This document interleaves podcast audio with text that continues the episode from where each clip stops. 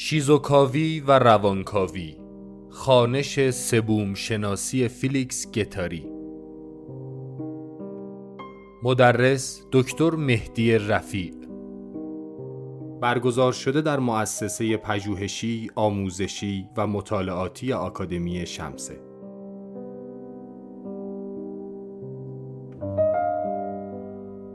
این دوره به بررسی کتاب اکوسوفیا یا همان سه بوم شناسی فیلیکس گتاری با تاکید بر شیوه خوانش او از روانکاوی و شیزوکاوی و رابطه انتقادی و بالینی گتاری با فروید، لکان و ساختارگرایی اختصاص دارد. گتاری متأخر در واپسین دوره کاری خود با معرفی سه بوم شناسی روانی، اجتماعی و زیست محیطی زیر چتر یک پارادایم اخلاقی و زیبایی شناختی صورتبندی جدیدی از چهار دهه فعالیت نظری و عملی خود در درمانگاه لابورد جنبش های اجتماعی و حرکت های زیست محیطی فراهم می آورد.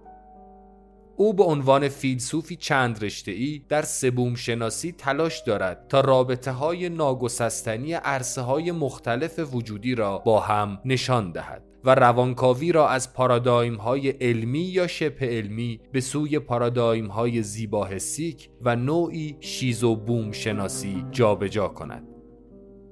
از دید دلوز گتاری پس از ویلهلم رایش یگان روانکاوی است که توانسته است عرصه های اجتماعی و روانی را به نحوی اساسی و در رابطه درون ماندگار آنها با هم بررسی کند با این حال او با افسودن حلقه های جدید عملی و نظرورزانه به دو اقلیم پیش گفته چرخش بوم منطقی جدیدی به اندیشه های رایش می دهد و یک انقلاب پارادایمی را معرفی می کند.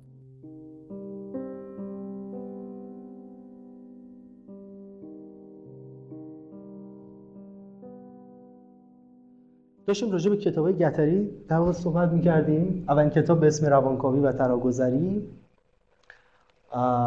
در سال 1972 با عنوان فرعی جستارهایی در تحلیل نهادی منتشر میشه. اولین کتاب گتری مجموعی از مقالات راجع به روانکاوی و مسائل اجتماعی. دومین کتاب به اسم انقلاب مولکولی. کتاب انقلاب مولکولی مفهوم مفهومی رو در واقع مورد بررسی قرار می‌گیره که گتری در فراروی از می 68 مطرح می‌کنه و اون اینه که انقلاب می 68 شاید آخرین انقلاب کلانی بوده که رخ داده و بعد از اون آن چیزی که ما بهش نیاز داریم انقلاب های کلان نیست. به این دلیل که انقلاب های کلان نمی‌تونن خیلی از اهداف مهم فرهنگی رو برآورده کنن. به همین دلیل گتری میره روی بود خورد و مولکولی و اون تغییرات اساسی زندگی های فردی و آلترناتیو. که زیر عنوان مفهوم انقلاب مولکولی در واقع صورتبندی میشه در سال 1977 در این کتاب معرفی میشه. سومین کتاب گتری عنوانش هست ناخودآگاه ماشینی. جستارهایی در شیزوکاوی در سال 1979 دو سال بعد منتشر میشه که بخشای قابل توجهی از این کتاب در کتاب مشترکش مشترک گتاری با دلوز در سال 1980 یعنی یک سال بعد به اسم هزار فلات. منتشر میشه. زیر عنوان فرعی کاپیتالیزم و شیزوفرنی. بخشای قابل توجهی از این کتاب ناخودآگاه ماشینی در این کتاب بازنویسی میشه. در هزار فلات 1980 کتاب بعدی گتاری که با نگری این کتاب می نویسه که بخشای از کتاب در حقیقت زمانی که نگری در زندان بوده چون نگری متهم میشه به همکاری با بریگادهای سرخ و از اونجا به بعد گتری که دوست در واقع صمیمی نگری بوده تلاش می‌کنه که یک جوری نگری رو در حقیقت از زندان از اون افسردگی که در دوره زندان دچار شده بوده نجات بده و بهش پیشنهاد می‌کنه که یک کار مشترک بنویسیم و این کتاب فضاهای نوین آزادی در سال 1985 منتشر میشه. یک سال بعد گتری یک کتاب دیگر منتشر می‌کنه به اسم سالهای زمستانی که مجموعی از نوشتارها مصاحبه ها گفتگوها و متنهای همایش هایی است که گتری در بین سالهای 1980 تا 1985 بنویسه به اسم سالهای زمستانی دلیل عنوان این اصطلاح سالهای زمستانی هم اون دوره به قدرت رسیدن سوسیالیست ها در فرانسه است که از دید گتری فرصت فوق‌العاده‌ای برای تغییر سامانه های کاپیتالیستی جامعه که فراهم اومده بود که سوسیالیست ها می‌تونستن یک نقش خیلی اساسی در این تغییر ایفا کنن از دست میره و هدر میره و دقیقا اون سیاست ها و روش هایی به اجرا در میاد که نزدیک به نظام های کاپیتالیستیه به عنوان یک شکست بزرگ چپ ازش یاد می‌کنه گتری و جمله خیلی عجیبی میگه. در حوالی همون میانه در 1980 میگه که من از آن دست کسانیم که دهه 1960 را همچون بهاری تمام ناشدنی زیسته بودند. به همین جهت هم از عادت دادن خود به زمستان طولانی دهه 1980 به نوعی رنج دچار شدم و بعدها یکی از دوستان صمیمی و نزدیک گتری به اسم فرانکو بیفو براردی که هنوزم خوشبختانه زنده است جز فعالان اجتماعی ایتالیاییه و یکی از بنیانگذاران جنبش رادیوهای آزاد در ایتالیا. و اون میگه که گتری در حقیقت علیرغم اینکه نمی‌خواست اعتراف بکنه این مسئله اما دچار یک جور افسردگی خاص شده بود با وجود تمام مقاومت هایی که می‌کرد. چون دهه 80 و دهه 90 دهه محافظه‌کاری بسیار شدیدی بود که در اروپا شکل می‌گیره و شکست حرکت های چپی بود که وارد حوزه مثلا سیاست های دولتی میشن و تا الان هم اثرات این شکست چپ همچنان ادامه داره. بنابراین کتاب بعدی که می نویسه کتاب سالهای زمستانی در و بعد از اون در سال 1989 همین کتابی رو منتشر می‌کنه که ما ترجمه کردیم به همراه آقای دکتر حامد فولادبر. کتاب سوم شناسی. منتها ما سعی کردیم برجسته کنیم یکی از مفاهیم مهم فلسفه گتری رو به عنوان زیر عنوان اکوسوفیا. این اصطلاح اکوسوفیا اصطلاحی هست که گتری از یک فیلسوف نروژی به اسم آرن ناس می‌گیره و این فیلسوفی بوده که فعالیت های فلسفی خیلی خاصی راجع به زیست ها و اکولوژی ها داشته. منتها گتری مفهوم سوم شناسی رو می‌گیره و دوباره باز تعریفش می‌کنه. یعنی مفهوم اکوسوفی رو می‌گیره اکوسوفیا رو می‌گیره و باز تعریفش می‌کنه. برگرفته از دو کلمه اکولوژی و فیلسوفی و ترکیبش میشه اکوسوفی. ما عنوان اکوسوفیا رو انتخاب کردیم به جای اکوسوفی چون گتری در این کتاب در بنیان کتاب می‌خواد یک حکمت معاصر یا جدید از مفهوم قدیمی اکولوژی رو مطرح کنه. به خاطر ما سعی کردیم یه مقدار اون تنین فلسفه کهن در زنده زنده بشه. اکوسوفیا. یعنی یک حکمت یا فلسفه راجع به اکولوژی ها اما اینجا تفاوت اساسی که گتری با آرننایس داره اینه که گتری صرفا اکوسوفیا رو به عنوان اکولوژی زیست معرفی نمی‌کنه بلکه سه تا اکولوژی رو معرفی می‌کنه. که دقیقا حاصل سه دوره فعالیت فکری و فلسفی گتری هست. حوزه اول دوره اول حوزه روانی همون دوره‌ای که روان درمانی نهادی رو کار می‌کنه و روانکاوی لکانی رو ادامه میده و در واقع از لکان فراروی می‌کنه. دوره دوره فعالیت های اجتماعی و سیاسیش و دوره سوم که از دهه 80 شروع میشه شرکت گتری در جنبش های اکولوژیک و جنبش های سبز و بنابراین این ستا رو به هم متصل می‌کنه.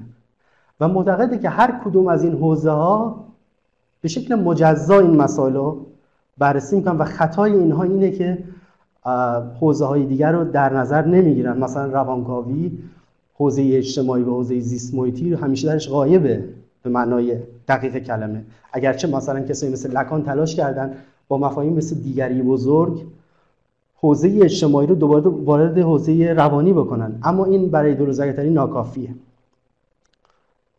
حوزه اجتماعی به شکل اساسی در روانکاوی نادیده گرفته میشه. بنابراین عزیز گتری باید سه حلقه روانی اجتماعی و زیست هر سه با همدیگه دیده بشه و اسم اینو می‌ذاره اکوسوفیا. و در سال 1982 این اثر رو منتشر می‌کنه که می‌تونیم بگیم که چکیده ای از چهار دهه فعالیت فلیکسگتری هست در حوزه های مختلف. و حتی اخیرا در همین چند ماه پیش در همین سال 2020 کتاب جالب منتشر شد که کل فلسفه گتری رو از منظر اکوسوفیا بررسی می‌کنه. یعنی از فعالیت های اولیه گتری تا فعالیت های آخرش همه به شکل گذشته نگر یک بستی از مفهوم فلسفه بوم تلقی میشه که خیلی کتاب جالبیه. و اونجا مفهومی معرفی میشه که نویسنده کتابش میگه شیزو اکولوژی شیزو بوم شناسی و فلسفه گتری زیر عنوان شیزو بوم شناسی معرفی می‌کنه. بنابراین گتری این اصطلاح از حوزه زیست محیطی خارج می‌کنه و تبدیلش می‌کنه به کل اکولوژی هایی که شکلی سوبژکتیویته درش مؤثره. می‌دونید که مفهوم سوبژکتیویته در تمایز با مفهوم سابجکت یا همون سوژه دکارتی برای گتری مهمه. برای گتری مفهوم سوبژکتیویته که ما تو فارسی ترجمهش می‌کنیم سوژه مندی یا همون سوبژکتیویته گاهی وقتا می‌ذاریم. مفهومیه که از دید گتری باید جایگزین مفهوم دکارتی سوژه بشه. و مهمتر از اون آن چیزی که برای گتری در مرکز توجه نظریاتش قرار داره اینه که این سوبژکتیویته چطور شکل می‌گیره. یعنی تحت سیطره نظام های کپیتالیستی و انواع اقسام سیستم های قدرت و کنترل در جامعه معاصر این اون چیزی که گتری بهش میگه سازندهای سوژه شدن یا اجزای سازنده سوژه شدن چیا هستند و اینجاست که در فراروی اساسی از روانکاوی این بحث رو مطرح می‌کنه که این سازندها دیگه صرفا سازندهای سازندهای خانوادگی نیستن. مسئله مسئله اساسی که برای گتری مطرح میشه اینه که این سازندها یا اجزای ساز، سازنده سوژه شدن صرفا خانوادگی یا فردی نیستند بلکه جمعی، اجتماعی، رسانه‌ای برگرفته از سامانه های فرهنگی برگرفته از شیوه های جدید کنترل و اون چیزی که گتری اسمشو می‌ذاره تولید سوبژکتیویته در کاپیتالیسم اصطلاح تولید سوبژکتیویته بسیار مهمه. بنابراین اینجا اون تلقیات روانکاوی در مورد اینکه سوژه یک پدیده بدیهیه مخصوصا در فروید زیر سوال میره به این شکل که این اجزای اساسی سازنده سوبژکتیویته برگرفته از اون مکانیزم های معاصر و جدید قدرتن که این سوبژکتیویته رو تولید می‌کنه. به همین شکل اودیپ که در مرکز روانکاوی قرار می‌گیره و اون روانکاوی رو به عنوان یکی از کشفیات خودش معرفی می‌کنه بخشی از آن چیزی است که دولوز و بهش میگن سامانه کنترل میل در کاپیتالیسم معاصر. به همین جهت دولوز و گتری از اقتصاد لیبیدویی روان نجندی یا نوروزها که روانکاوی بر اون اساس مبتنیه چون روانکاوی اساسا مطابق تعریف فروید متدی است برای درمان بعضی از بیماری های روان نجندی جابجا میشن به اقتصاد لیبیدویی شیزوفرن به عنوان یک شیوه یا یک نوع خاصی از میل که باید دیگر شیوه های صورتبندی میل رو بر اساس اون بررسی کرد. یعنی در حالی که روانکاوی روان نجندی رو به عنوان الگوی خودش از تولید سوبژکتیویته در نظر می‌گیره شیزوکاوی شیزوفرن رو به عنوان شخص طبیعی یا انسان اجتماعی در نظر می‌گیره که کل شکل های سوژه شدن باید در رابطه با اون بررسی بشه. البته این به این معنا نیست که شیزوکاوی حالت های دیگر رو نادیده می‌گیره یا روان نجندی یا انحراف یا شیوه های دیگه سوژه شدن در جامعه رو. ولی تمرکز اصلیش بر روی مفهوم شیزوکاویه چون از دید این شیزوکاویه که بهترین دسترسی رو به الگوهای دیگه سوژه شدن فراهم میاره. و از دید دلوز و در ضد اودیپ روانکاوی بر اساس سوء برداشتی که می‌کنه از این سامانه های کنترل میل در جامعه معاصر اودیپ رو به عنوان یک پدیده می‌شناسه که حالا می‌خواد در واقع کشفش بکنه یا می‌خواد رفعش بکنه و شخص باید ابتدا اودیپی بشه و بعد حالا روانکاوی بیاد این اودیپ رو رفع بکنه. اما از دید درست و گتری و اون جمله بسیار عجیب و معروف گتری روانکاوی بهترین دراگ کاپیتالیستیه برای کنترل میل. یعنی بهترین شیوهی که میشه میل رو در واقع عقیم کرد و میل رو کانالیزه کرد. اون شیوهی که روانکاوی با میل رفتار می‌کنه و میل را سوق میده به سامانه های خانوادگی و کل اون قضایی که حول مثلث اودیپی شکل می‌گیره و تمام مسائل کیهانی اجتماعی رسانه جمعی و همه اموری که در شکلگیری سوبژکتیو نقش داشتن تبدیل میشن به یک هسته اودیپی فردی. از اینجاست که در قد دولوز و گتری می‌خوان یک ناخودآگاه کیهانی رو جایگزین ناخودآگاه خانوادگی روانکاوی بکنن. این اون بحثی که دورهای پیشین هم دوستان این خاطرشون باشه راجع به این صحبت کردیم که در حقیقت کاری که در قد دولوز و گتری می‌خوام بکنن اینه که قلم رو زدایی بکنن اصطلاح قلم رو زدایی یکی از اصطلاحات مهم فلسفی گتری که از زدودی به بعد مطرح میشه.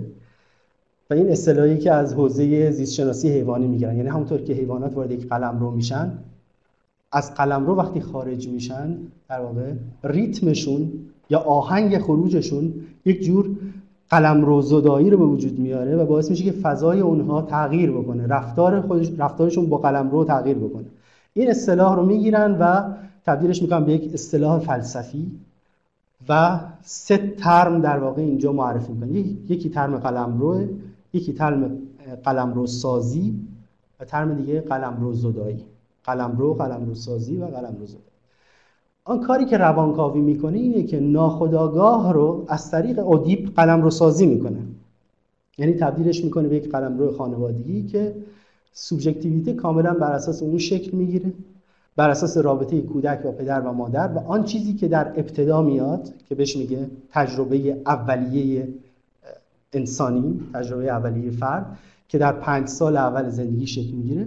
از دید لکان اونه که ساختار نهایی سوبژکتیویته رو تعیین می‌کنه. بنابراین آنچه که اول میاد آن چیزی که در بعد میاد و در آینده میاد رو تعیین می‌کنه.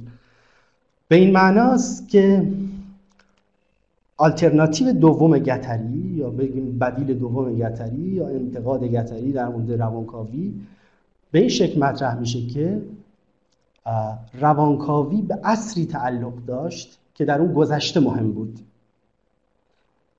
به همین دلیل از دید گتری زمانی که فروید می‌خواد ناخداگاه صورتبندی بکنه ناخداگاهی صورتبندی می‌کنه که درش تاریخ و گذشته مهمه.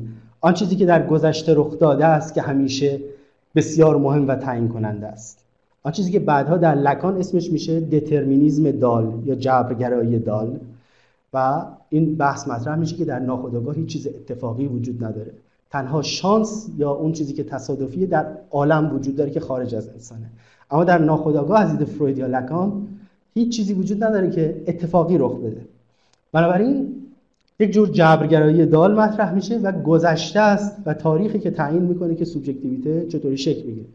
اما در شیزوکاوی آن نکته آن نقطه‌ای که حائز اهمیته اینه که در حقیقت این لحظه فعلی سوبژکتیویته و آینده است که ناخودآگاه رو می‌سازه. ناخودآگاه باید تولید بشه. نه که تولید شده. باید تولید بشه و دائما دگرگون بشه و تغییر بکنه. به این معنا دولوس و گتری الگوی کارخانه رو که مکانی برای تولید مکان مولدی جایگزین می‌کنن با مفهوم تئاتر در ناخودآگاه. چون می‌دونید که الگوهای فرویدی ناخودآگاه عمدتا مبتنی بر اون چیزی هست که نمایشنامه نویسان یونان باستان در مورد ساختار شخصیت یا میل معرفی کردن. یعنی ناخداگاه به عنوان صحنه میل. جایی که میل به صحنه میاد. و حالا اون مکانیزم های اولیه ناخداگاه مطرح میشه اون چیزی که فروید بهش میگه صحنه ابتدایی. صحنه ابتدایی اون چیزی که این میل رو وارد عرصه ناخودآگاه می‌کنه اما روش distortion انجام میده تحریفش می‌کنه و دو تا مکانیزم اصلی جابجایی و تراکم میان و کل به این سامانه های روان رو وارد اون تئاتر ناخودآگاه می‌کنن. یعنی میل از طریق جابجایی از طریق displacement که بعدها در لکان میشه استعاره و مجاز مرسل با بهرهگیری از یاکوبسن. میل از طریق اینها سامانبندی میشه و تغییر شکل پیدا می‌کنه و حالا کار روانکاو اینه که بیاد اینو اینترپرت بکنه بیاد اینو تعبیر بکنه. و اون هسته پنهانی که پشت این هست رو آشکار بکنه. بنابراین اینجا درکی که وجود داره یک درک تئاتریه و در عوض دولت و می‌خوان این ناخودآگاه رو بتونن تولید بکنن بتونن دوباره اینو در یک مسیرهای جدیدی به جریان بندازن که روانکاوی تا الان اونها توجه نکرده. من یک حقیقت اشاره بکنم به این بحثی که گتری اینجا مطرح می‌کنه در تمایزش با حقیقت لکان و فوید گتری میگه که من دیر زمانی است که از دوگان گرایی خداگاه ناخداگاه خداگاه ناخداگاه مکان نگاری های فرویدی می‌دونید که مکان نگاری همون در واقع توپوگرافی فرویدیه اون خداگاه نیمه خداگاه و ناخداگاه. من دیر زمانی است که از دوگانگرایی خداگاه ناخداگاه مکان نگاری های فرویدی و از همه تقابل های سنویت گرای همبسته با مسلسی سازی اودیپی مثلثی سازی اودیپی یعنی پدر مادر و کودک و از عقده اختگی چشم پوشیدم. من ناخودآگاهی را برگزیدم که بسگانگی های چینه های سوژه شدن چینه های ناهمگون چینه های اُستنشی یا برونگستر. این اُستنشی رو اگه خاطرتون باشه تو جلسات پیش راجع بهش صحبت کردیم. معادلی که ادیب سلطانی برای کلمه extension میگه. از دو کلمه اُس و تنش اُس به معنای بیرون از پیشوندهای قدیم زبان فارسی هست. و تنش هم به معنای گسترش یعنی برون گستر یعنی از بیرون گسترش پیدا کردن. اگه خاطرتون باشه راجع به اون دو تا صفت اسپینوزایی اندیشه و اُستنش که اون دو تا صفتی که ما می‌تونیم بشناسیم اینجا حالا گتری دوباره به این واژه اشاره می‌کنه. ناخداگاهی را برگزیدم که بسگانگی های چینه های سوژه شدن ببینید ناخداگاه رو به شکل یک چینه زمین شناختی می‌بینه که از درست همونطور که ما در زمین, زمین شناسی وقتی می‌خوایم بررسی کنیم یک چینه در حقیقت از لایه های مختلفی تشکیل شده که در دوران های مختلف روی هم انباشته شدن و با یک فشاری اینها متراکم شدن. این فشار ممکن از جوانب مختلف باشه. و به مرور زمان اینها متراکم شدن و تبدیل شدن به یک چیز فشرده و به هم پیوسته که ما بهش میگیم چینه. همونطوری که در یک چینه زمین شناسی اجزای سازنده به مرور زمان طی قرنها با همدیگه به اصطلاح ادغام شدن و متراکم شدن ناخداگاه هم از اجزای سازنده مختلفی شکل گرفته که به مرور زمان در تاریخ سوبژکتیویته با همدیگه متراکم شدن و سوژه رو شکل دادن. و همین در اصطلاح چینه رو گتری به کار می‌بره. ناخداگاهی را برگزیدم که بسگانگی های چینه ها بسگانگی هم که خاطرتون هست برای کلمه کلمه مالتیپلیسیتی از اصطلاحات مهم فلسفه دروز در تقابل با یگانگی. بسگانگی یعنی داره اجزای بسیار. ناخداگاهی را برگزیدم که بسگانگی های چینه های سوژه شدن چینه های ناهمگون چینه های استنشی یا برونگستر و چینه هایی با انسجام متغیر را روی هم قرار می دهد بنابراین ناخداگاهش چند سازندیه سازندهای مختلف داره. دقیقا سازند در همون معنایی که زمین شناسا به کار می‌برن. البته اونا اصطلاحشون کلمه فرمیشنه یعنی این اجزای سازنده‌ای که مختلفی که باعث شکلی ناخودآگاه میشه که گفتیم اجتماعی، فرهنگی، خانوادگی، رسانه جمعی، قدرت همه امور مختلفی که شکل دارن که بسیاره نه یگانه است. اونطوری که در روانکاوی مطرح میشه که تقلیل پیدا کنه به خانواده. بنابراین ناخودآگاهی بیشتر شیزویی. آزاد شده از قیود خانوادگرا. بیشتر چرخش کرده به سوی کاربست های فعلی. یعنی کاربست هایی که در زمان حال داره. تا به سوی تثبیت شدگی ها و واپس روی ها به سوی گذشته. شما وقتی وارد روان روانکاوی میشید در روانکاوی فرویدی دائما میگن خب راجع به گذشته حرف بزن چیکار دوران کودکی چطور بود؟ رابطت با پدر مادر چطور بود؟ در مورد اون سالهای اولی اون چیزی که به خاطرت میاد. بنابراین همش راجع به اون چیزی که گذشته است صحبت میشه. بیشتر ناخداگاه جریان یعنی ناخداگاهی که گتری معرفی می‌کنه و ماشین های انتظایی تا ناخداگاه ساختار و زبان. این اصطلاح ماشین انتظایی یکی از اصطلاحات مهم فلسفه دولوز گتری است که مخصوصا از کتاب کافکا در 1975 به بعد بس پیدا کنیم و در هزار فلات کاملا شرح میشه. اما گتری خودش مدعی است که این اصطلاح رو از چامسکی گرفته. نوام چامسکی زبانشناس معروف آمریکایی. و البته انتقادی که به چامسکی می‌کنه اینه که مفهوم ماشین های انتظایی رو صرفا تقلیل داده به زبان. در دولت زگتری ماشین انتظایی در واقع برنامه نرم افزاری یک جامعه است که پشت سامانه های انزمامی یک جامعه وجود داره. یعنی تمام اون ساختارهایی که انزمامی و عینی که ما می‌بینیم حاصل ماشین های انتظایی هستند که پشت اینها قرار دارن و اونها رو شکل میدن. بنابراین ناخودآگاه بر اساس جریان ها و ماشین انتظایی تا ناخودآگاه ساختار و زبان که در روانکاوی لکانی مخصوصا اهمیت پیدا می‌کنه. با این حال من نقش نگاری های شیزوکاوانه ام را عنوان کتاب گتری در 1989 که من ادامهش رو الان اینجا می نویسم با این حال من نقش نگاری های شیزوکاوانه ام را به منزله نظریه های علمی تلقی نمی کنم نکته بسیار اساسی. در حالی که فروید و لکان هر یک به شیوه خودشون دنبال اینند یا در واقع ادعای اینو دارن که روانکاوی متدی یا روش علمی است برای دلوز و گتری مسئله اساسا علمی بودن نیست و علمی بودن مهم نیست و نباید علمی باشه. بلکه حالا در ادامه میده که میگه که ما از حوزه علمی جابجا جا میشیم به سمت یا از پارادایم علمی تغییر جابجا جا میشیم به سمت پارادایم زیبایی شناختی اخلاقی.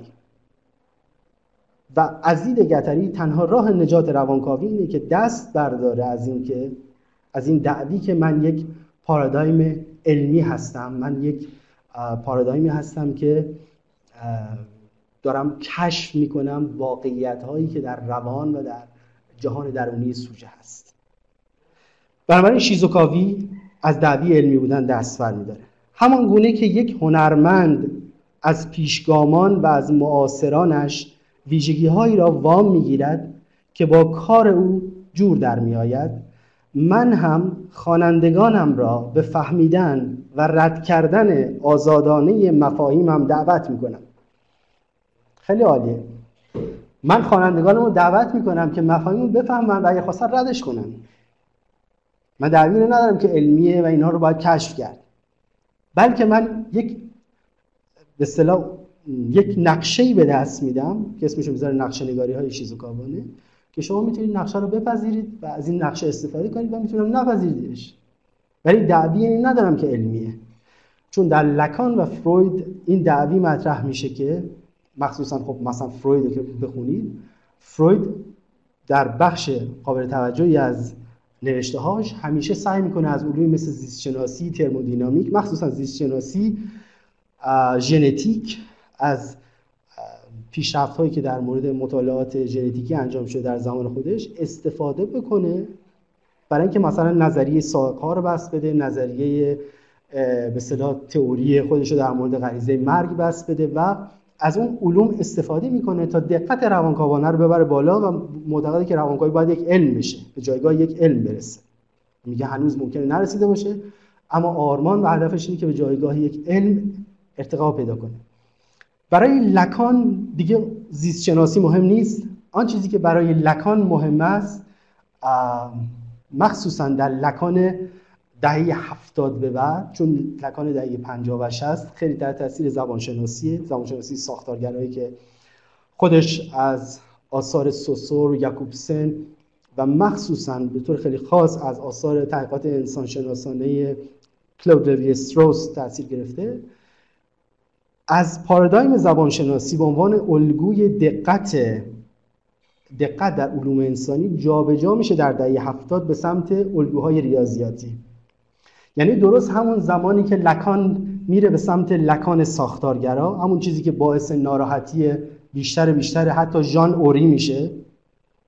و باعث میشه که اوری هم تا حدود قابل توجهی از اون لکان اولیه فاصله بگیره و این شاگردان ساختارگراش خیلی نقش داشتن در سوق دادن لکان به این سمت. در دهه هفتاد لکان از یک طرف بر روی جویس متمرکز میشه در, در مورد خانش آثار جویس که این قسمتش خیلی جالبه و قابل توجهه.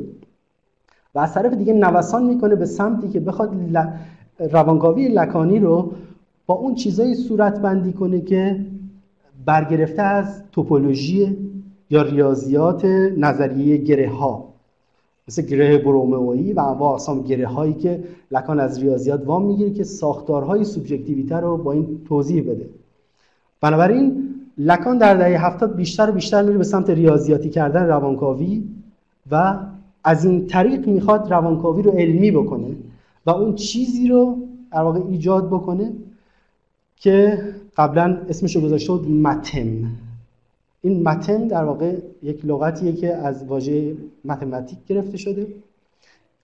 ریاضیات که تو فارسی ما می‌تونیم ترجمه ریاضیه رو براش بذاریم. یعنی اون فرمول های ریاضی مثلا فرمول هایی که لکان تو دهه 50 60 استفاده می‌کنه برای ساختار فانتزی یا رابطه سوژه با میل مثلا اس خط خورده. بعد یک شکل شبیه لوزی ابژه یا کوچیک مثلا این ساختار فانتزیه و یا فرمولای دیگه. و اون چیزی که لکان بعدها در بین روانکاوی لکانی تبدیل میشه به جبر لکانی. یعنی لکان اول از جبر و نظری مجموعه استفاده می‌کنه در دهه 50 و 60 و در دهه 70 میره به سمت ریاضیات توپولوژی که بخواد با اینها روانکاوی رو علمی بکنه. یعنی هدف لکان در نهایت برای علمی کردن روانکاوی. همونطوری که فروید می‌خواست با بیولوژی و ژنتیک این کار رو اول انجام بده. بنابراین گتری می‌خواد فاصله بگیره از این علمی کردن و از دید اون این علمی کردن خطرناکه. به خاطری که باعث تثبیت الگوهای سوژه شدن میشه و میگه که اینها در واقع کشفیات ما هستند و باعث میشه که ما نتونیم دیگه اینها رو تغییر بدیم. خب تا 1989 ما رفته بودیم جلو دیگه یعنی تا کتاب سوم شناسی. در سال 1989 همون سالی که کتاب سوم شناسی منتشر میشه گتری اولین می‌تونیم بگیم کتاب مهم خودش رو که بعدها در یک مصاحبه میگه که این کتاب در واقع بخشی از نظریات بالینی منم در بر می‌گیره منتشر می‌کنه.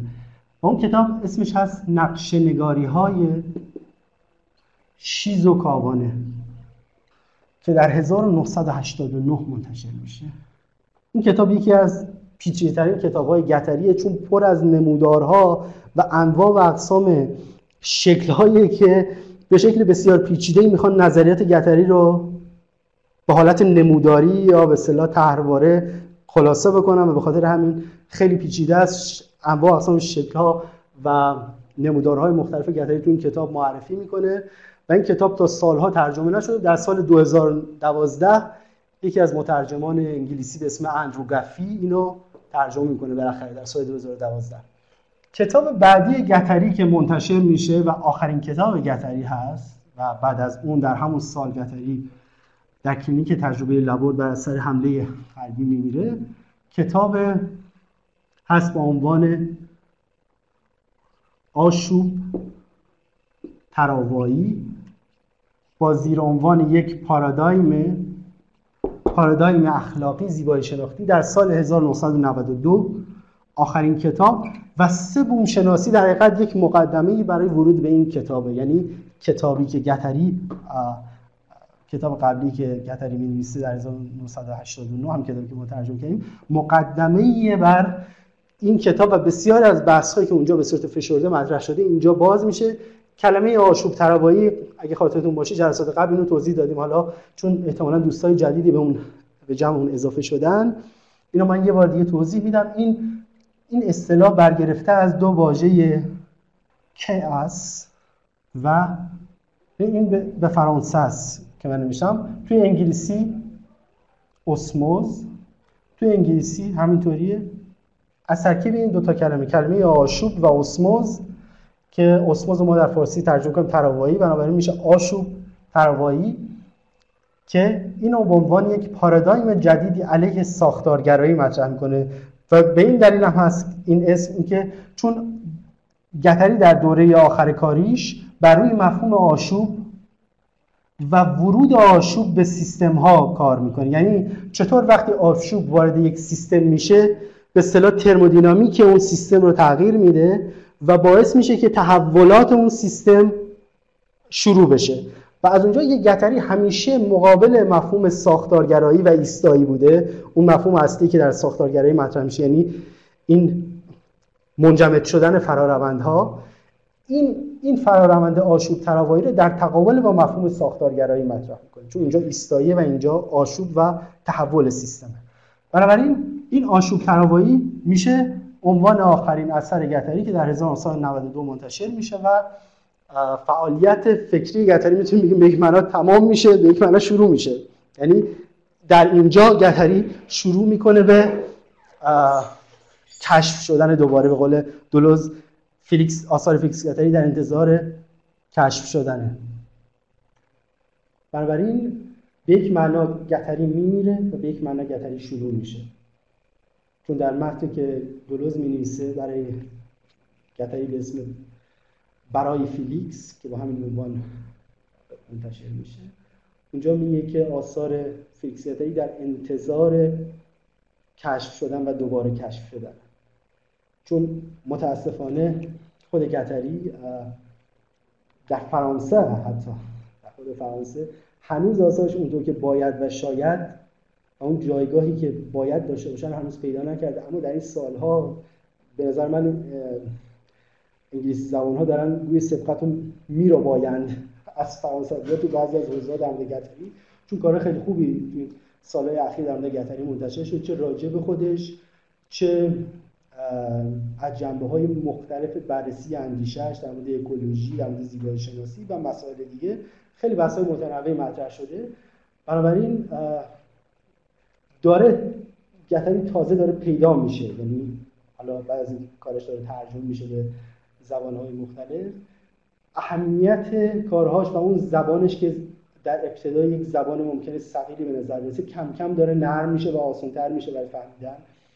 و اینکه چطور با این به متفکر چند وجهی و چند رشته‌ای بشه بشه برخورد کرد و بشه کارهاشو در بررسی کرد.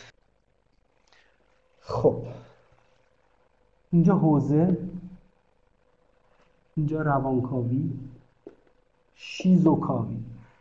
این اصطلاح شیزوکاوی اولین بار در فصل دوم زد و دیپ معرفی میشه. در 1972 در فصل دوم به اسم روانکاوی و خانواده باوری.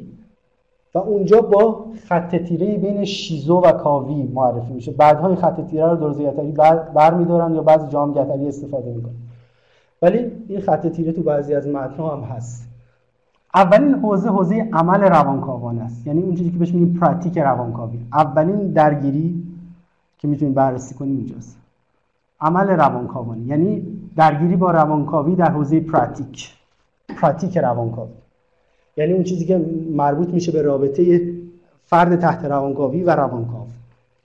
حوزه دوم حوزه یا اول این رو کامل کنیم. در, در مورد حوزه عمل روانکاوانه آن چیزی که محور اصلی رابطه بین آنالیزان چون فردی که در میره روانکاوی میشه در مثلا ترمینولوژی لکانی بهش میگن آنالیزان متاسفانه ما تو فارسی مجبوریم این کلمه رو ترجمه کنیم فرد تحت روانکاوی. اما در زبان فرانسه انگلیسی این کلمه کلمه صفت فاعلیه. آنالیزان یعنی کسی که خودش آنالیز می‌کنه و تحلیل می‌کنه. اما تو فارسی ما میگیم فرد تحت روانکاوی. چون از دید لکان کار اصلی رو خود فرد تحت روانکاوی انجام میده. یعنی کسی که میره روانکاوی میشه نه روانکاو. به همین دلیل اینجا این صفت فاعلیه. یعنی خودش انجام دهنده اون روانکاوی اولین و مهمترین نکته ای که رابطه بین روانکاو و فرد تحت روانکاوی رو در واقع شکل میده مفهوم انتقاله. که اگه خاطرتون باشه راجع به این مفهوم قبلا صحبت کرده بودیم. مفهوم ترانسفرنس یا ترانسفر فرانسه که در رابطه بین فرد تحت روانکاوی و روانکاو شکل می‌گیره و از طریق اون فرد تحت روانکاوی تمام سمتوم ها و رابطه هایی که پیش از این داشته با افراد مختلف در زندگی شد دوباره در رابطه با روانکاو تکرار می‌کنه. من حالا تعریف اینو از اون دیکشنری لکانی که قبلا ترجمه کرده می‌خونم. که تعریفش توی نظریه لکانی مشخص بشه. لکان در نخستین سمینار خود انتقال را این گونه تعریف می‌کند. اینو تو جلسات قبلی راجبش صحبت کرده بودیم. ولی خب حالا باز دوباره تکرار می‌کنیم. هم به این دلیل که یک مروری بشه بر بحث قبلیمون و احتیاج داریم اینجا بهش هم دوستان جدیدی که تشریف بردن اونها هم این تعریف رو داشته باشن. انتقال مؤثر و کارآمدی که مورد نظر ماست در جوهر خود صرفا همان کنش گفتاری است. یعنی اون چیزی که بهش میگیم فری اسوسییشن یا تداعی آزاد بین فرد تحت روانکاوی و روانکاو. هرگاه یک انسان با انسان دیگری به شیوه قابل اعتماد و آزاد قابل اعتماد و آزاد. سخن بگوید انتقال یعنی انتقال نمادین. در همون معنای اون سه تا بود لکان تصویری نمادین واقع. برای لکان انتقال تصویری مهم نیست. انتقال تصویری اون چیزی که فروید بهش میگه اون سیلان ها یا اون بیرون ریزی اون هیجانات. اون برای لکان اساسا ارزشی نداره. اون اسمش می‌ذاره انتقال تصویری. انتقال نمادین انتقالیه که بر اساس یک رابطه آزادانه و در گفتگوی شکل بگیره که مجال بده ناخداگاه در گفتار بروز پیدا بکنه. انتقال تصویری برای لکان یک انتقال خوب نیست. برای اینجا انتقال نمادین منظوره. هرگاه یک انسان با انسان دیگری به شیوه قابل اعتماد و آزاد سخن بگوید انتقال یعنی انتقال نمادین چیزی که وقتی رخ دهد سرشت دو موجود را در لحظه دگرگون می کند به معنای واقعی کلمه وجود دارد. بنابراین رابطه بین فرد تحت روانکاوی و روانکاو از طریق انتقال برقرار میشه. یک گفتگوی آزادی که از لکان معطوف به عشق و محدود به رد پاهای اودیپی هم نیست. این چیزی که لکان میگه در مورد انتقال.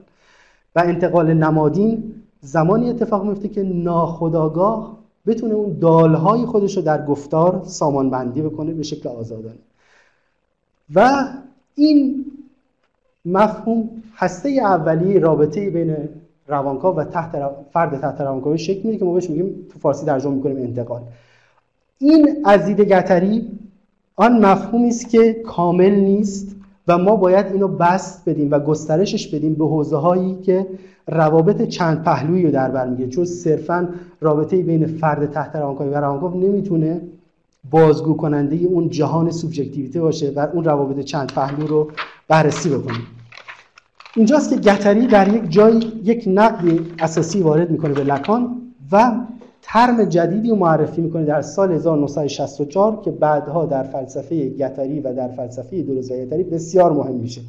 و اون مفهومی هست که ما تو فارسی ترجمهش می‌کنیم تراگذری ترانسورسالیته یا ترانسورسالیتی تراگذری بنابراین از ترانسفرنس که رابطه بین دو تا شخصه یک رابطه دوتاییه وارد رابطه تراگذر میشیم که اجزای مختلفی رو در یک رابطه بررسی می‌کنه. رابطه فردی رابطه جمعی رابطه اجتماعی. و این اون چیزیه که چون تراگذری یا همون ترانسفرسالیتی تو زبان فرانسه یکی از معانیش به معنای خط مایل و عریبه ما سه جور رابطه می‌تونیم داشته باشیم. یکی رابطه عمودی یا سلسله مراتبی که این رابطه اصلی که در سازمان ها و پایگان های مختلف اجتماعی وجود داره. یعنی مثلا فرض کنید در یک بیمارستان رئیس بیمارستان، پرستارها، خدمتکارها، بعد دوباره خدمه پایینتر. همینطور به شکل سلسله مراتبی با هم دیگه رابطه برقرار می‌کنن. اینو بهش میگیم رابطه عمودی یا پایگانی یا سلسله مراتبی. یه شکل دیگه از رابطه وجود داره که بهش میگیم رابطه افقی. یعنی اینکه به شکل هم ارز و برابر و با هم مساوی ما بخوایم رابطه برقرار کنیم. مثلا اون چیزی که در شکل گروه های آنارشیستی وجود داره. یعنی آنارشیست هایی که اون قدرت حاکمی که در بالا قرار می‌گیره زیر سال می‌برن و میگن روابط باید به شکل افقی و مثلا چرخشی و تعویض پذیر باشه و نباید تثبیت بشه. و همه هم ارز همان در یک رابطه. اینو بهش میگیم رابطه افقی. اما یه شکل دیگه از رابطه وجود داره که نه افقیه و نه عمودیه بلکه مایله یا اوریب در رابطه اوریب که همون رابطه تراگذری هست ما اجزای ناهمگون و کاملا متفاوت و گاه مغایر رو به همدیگه به شکل کاملا آزادانه و خارج از الگوهای تثبیت شده افقی و عمودی متصل می‌کنیم. بنابراین تراگذری گتری نه رابطه افقی و نه رابطه عمودی بلکه یک رابطه مایل. و این رابطه مایل یعنی هر گونه رابطه ای که ما بتونیم بین اجزاء مختلفی که با هم دیگه هیچ رابطه ای ندارند برقرار بکنیم. همونطور که گتری مثلا فرض کنید از جنبش های زنان به جنبش های اکولوژیکی به جنبش های به اصطلاح ملی معاب ناسیونالیتر که با جنبش های ناسیونالیستی فرق داره اینا حالا تو بحث های کتاب سوم شناسی بهش می‌رسیم بین اینها رابطه برقرار می‌کنه جنبش که به لحاظ ماهیتی با هم دیگه کاملا متفاوتن. از طریق یک تحلیلی که اسمش می‌ذاره تراگذاری اینها رو با هم وصل می‌کنه و نقاط مشترک و نقاطی که با هم دیگه تفاوت دارن رو تبیین می‌کنه. بنابراین اینجا از گتری از انتقال وارد تراگذاری میشه. در حوزه عمل روانکاوانه. یعنی عمل تحلیلی خودش از اینکه صرفا محدود بشه به دو تا شخص منتقل می‌کنه به تراگذاری که روابط چند پهلو رو در بر می‌گیره. این حوزه اول. حوزه دوم اون حوزه ای که ما بهش میگیم سمیوتیک اگه خاطرتون باشه سمیوتیک رو چی ترجمه می‌کردیم؟ نشانیک. اگه خاطرتون باشه ببینید صحبت کردیم که دولوز دو تا اصطلاح رو به کار می‌بره. اینجا من می نویسم یکی سمیوتیک دولوز و گتری یه سمیولوژی داریم. اگه خاطرتون باشه گفتیم که توی اندیشه گتری و دولوز آن چیزی که مهمه این سمیوتیکه که این سمیوتیک دیگه صرفا زبانشناسی نیست. یعنی حوزه های مختلف نشانه رو در بر می‌گیریم. مثلا نشانه هایی که در بدن وجود داره مثل سیگنال هایی که مثلا آنزیم های مختلف بدن منتشر می‌کنن. اونا هم جزء سمیوتیک حساب میشن ولی زبان شناختی نیستن. و انواع اقسام چیزهای مختلف رو در بر می‌گیره که صرفا محدود به حوزه زبانشناسی نیست. اما سمیولوژی حوزه ای از نشان شناسیه که در اون زبان شناسی الگوی اصلی یا پارادایم اصلی تحلیلیه. ما این سمیوتیک رو با استفاده از اون چیزی که گرفته بودیم قبلا از ادیب سلطانی اگه خاطرتون باشه کلمه کلمه داشتیم ترجمهش کردیم نشانیک. برگرفته از دو کلمه نشان به اضافه ایک. نشان خب که میشه همون نشان یا نشانه ایک پسوندی که در زبان پهلوی به کار میره. پسوند صفت ساز زبان پهلوی که از طریق ادیب سلطانی خوشبختانه دوباره احیا میشه و امروز ما خیلی به این نیاز داریم. نشان به اضافه ایک مثلا این, نش... این ایکی که الان اینجا به کار بریم ما در واژه‌ای مثل نزدیک داریم یا مثل تاریک. خوشبختانه در زبان فارسی هنوز اینو داریم. پسفند صفت پس اگه داریم چرا استفاده نکنیم؟ ایک اضافه میشه به نشان میشه نشانیک. ما نشانیک رو گذاشتیم برای سمیوتیک. پس این شد نشانیک. سمیولوژی رو گذاشتیم نشان شناسی. مطابق همون چیزی که لوژی رو ترجمه می‌کنیم شناسی. پس یکی شد نشان شناسی یکی هم شد نشانیک. اینجا آن چیزی که حوزه دومی که گتری درگیر میشه با روانکاوی حوزه نشانیکه خب در روانکاوی حوزه نشانیکی که غالبه چیه؟ زبانشناسیه زبانشناسی سوسوری و یاکوبسنی که در آن چی مهمه؟ رابطه دال و مدلول آن چیزی که بعدها دولوز گتری در نقد روانکاوی بهش میگن امپریالیزم دال. یعنی روانکاوی مبتنی بر امپریالیزم داله یعنی سلطه دال بر ناخودآگاه. همونطوری که کشورهای امپریالیستی در واقع کشورهای دیگر تحت سلطه قرار می‌گیره میدن. دال هم ناخودآگاه رو تحت سلطه خودش قرار میده و به همین دلیل دولوز گتری نقد می‌کنه اینو به عنوان امپریالیزم دال. اینجا آن چیزی که مهم میشه در نشانی که sémiotique روانکاوانه زبانشناسی سوسوری و رابطه دال و مدلوله که این جایگزین میشه در شیزوکاوی با چی؟ با نشانی که برگرفته از آثار یک زبانشناس دانمارکی. بسیار مهم به اسم لوی یلمزلو. البته اینو بهتره که سه بنویسم. یلمسلو لوی یلمسلو و زبانشناس یا منطقدان معروف آمریکایی به اسم چارلز سندرز پرس به تلفظ آمریکایی که تو فارسی به نظر من پرس یه ذره تلفظش ممکنه ثقیل باشه. تلفظ فرانسویشو من معمولا استفاده کنم پیرس به تلفظ فرانسوی هر دوتا رو میشه نوشت. پیرس یا پیرس. چارلز ساندرز پیرس. این دو تا زبان شناس که مخصوصا پیرس در کتاب دو جلد مهم دولوز در سینما یکی از متفکرین مهمی که انواع اقسام نشانه ها رو دولوز از پیرس می‌گیره البته به شکل بسیار انتقادی پیرس رو بازسازی می‌کنه. ولی خیلی مهمه هم در دولوز و هم در گتل. بنابراین نشانی که برگرفته از آثار یلمزلو و پیرس جایگزین زبانشناسی سوسوری و یکوبسنی دال و مدلول میشه در فروید و در لکان. حوزه سوم حوزه اجتماعی. حوزه اجتماعی خب امر غالب در این حوزه در روانکاوی چیه؟ خانواده است. خانواده باوری. اودیپ پرسوناژ معروف یا محبوب صحنه تئاتر روانکاوی خانواده باوری یا اودیپ. و در کنار اون حالا در نظریه لکانی میشه و دیگری بزرگ. که اون جمله معروف لکان از اینجا میاد. ناخداگاه گفتار دیگری بزرگ است.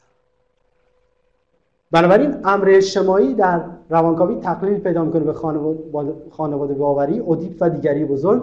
در شیزوکاوی میشه ماشین های انتظایی که راجع به صحبت کردیم. یعنی کل برنامه نرم افزاری حوزه اجتماعی و همبرایندی های انزمامی. همبرایندی هم معادل چه کلمه ای بود؟ مدل اسمبلاژ. اسمبلاژ فرانسوی اسمبلج اسمبلج انگلیسی آژانسمان. آژانسمان در حقیقت واژه‌ایه که در زبان روزمره فرانسوی کاملا کاربرد یک اصطلاح روزمره است که سه تا معنی اصلی داره معانی مختلفی داره. به چیدمان اساسیه خونه در یک اتاق میگن آژانسمان یعنی وقتی که این اساسیه که در یک خونه هستن در کنار همدیگه قرار می‌گیرن بهشون میگن آژانسمان اون به صلاح مثلا مبلمان تمام اون چیزایی که توی اتاق هست. از معانی دیگهش رنگ هایی که روی پالت یک نقاش هستن این به عنوان آژانسمان استفاده میشه. و بعد کلماتی که در صفحه بندی روزنامه مجله کتاب یا هر چیز دیگه در کنار همدیگه قرار می‌گیره کلمه آژانسمان بهش گفته میشه. اما مسئله مهم اینه که در ترجمه انگلیسی اسمبلج فقط تاکید میشه بر کنار هم قرارگیری این معلفه ها یا عناصر. چون در هزار فلات ترجمه که برایان معصومی کرده معادل اسمبلج رو گذاشته. بعضی دیگه از مترجمای انگلیسی معادل ارنجمنت رو گذاشتن بعضی ایجنسی رو گذاشتن. مثلا خود اریکلیه در یکی از آخرین متنهایی که البته نه آخرین متن البته متن الان تقریبا دیگه چند سال ازش گذشته در 2012 منتشر کرده. اونجا از عملیت به عنوان معادل کلمه آژانسمان یعنی این ایجنسی رو ترجیح میده. چون در کلمه آژانسمان یک ایجنسی است یعنی کنار هم قرار می‌گیرند. و برایند یا عملیت ایجاد می‌کنن این در ترجمه انگلیسی اسمبلج نیست متاسفانه. و به همین دلیل ها تو فارسی اون معادلی که من براش توی متنهایی که ترجمه کردم نوشتم به کار بردم کلمه هم برایندی از دو کلمه همبر یعنی کنار هم قرار گرفتن به اضافه برایند یعنی عملیت عناصر با هم دیگه میشه هم برایندی بعضیا گذاشتن سر هم بندی که اصلا کلمه خوبی نیست. بعضیا ترجمه های دیگه یه برش در نظر گرفتن که به نظران هیچ کدوم از این ترجمه ها اون دو معنای اصلی رو نمیرسونه. هم برایندی فکر می‌کنم بتونه جواب بده به این. بنابراین در تراگذری در شیزوکاوی حوزه اجتماعی تشکیل شده از ماشین های انتزاعی و هم برایندی های انضمامی یعنی اون برنامه ای که این ماشین های انتزاعی در واقعیت پیاده می‌کنن تبدیل میشه به نهاد مدرسه نهاد دانشگاه نهاد بیمارستان نهاد ارتش انواع اقسام نهادها که ما به اینا میگیم همبرایندهای انضمامی یا اصطلاح فوکویش هست dispositif که سامانه های مختلفی که در یک جامعه وجود دارن و اینا پشت اینا یک ماشین انتظایی هست. اون ماشین انتظایی که اینو محقق می‌کنه. خب این در حوزه اجتماعی. بنابراین از خانواده برسن به کجا؟ با, حوزه وسیع اجتماعی.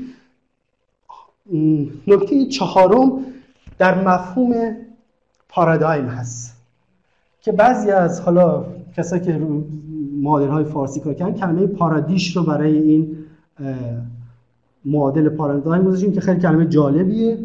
تو این کتاب ما این کلمه پارادیش رو به عنوان معادل پارادایم گذاشتیم در کنار پارادایم که حالا توی زیرنویس اومده من الان چون وارد بحث فرعی نشیم می‌تونیم حالا زمانی که کتاب منتشر شد راجع به صحبت بکنیم. پارادایم معادل پارادیش از دو, دو جزء پارا به معنای نخست چیزی که در اول میاد از پیشوندهای قدیم زبان فارسی و دیش به معنای دیسه دیس یا شکل. به معنای روی هم شکل نخستین. دقیقا معادل کلمه پارادایم که معنای الگوی شکل نخستین. بنابراین اینجا یه پارادایم داریم که روانکاوی توی حوزه عمل می‌کنه و شیزوکاوی تون عمل می‌کنه. تو توی حوزه روانکاوی پارادایم اصلی چیه؟ در حوزه روانکاوی پارادایم اصلی علمه. علم یعنی پارادایمی که وجود داره پارادایم علمیه و اون چیزی که گتری بهش میگه شبه علمی.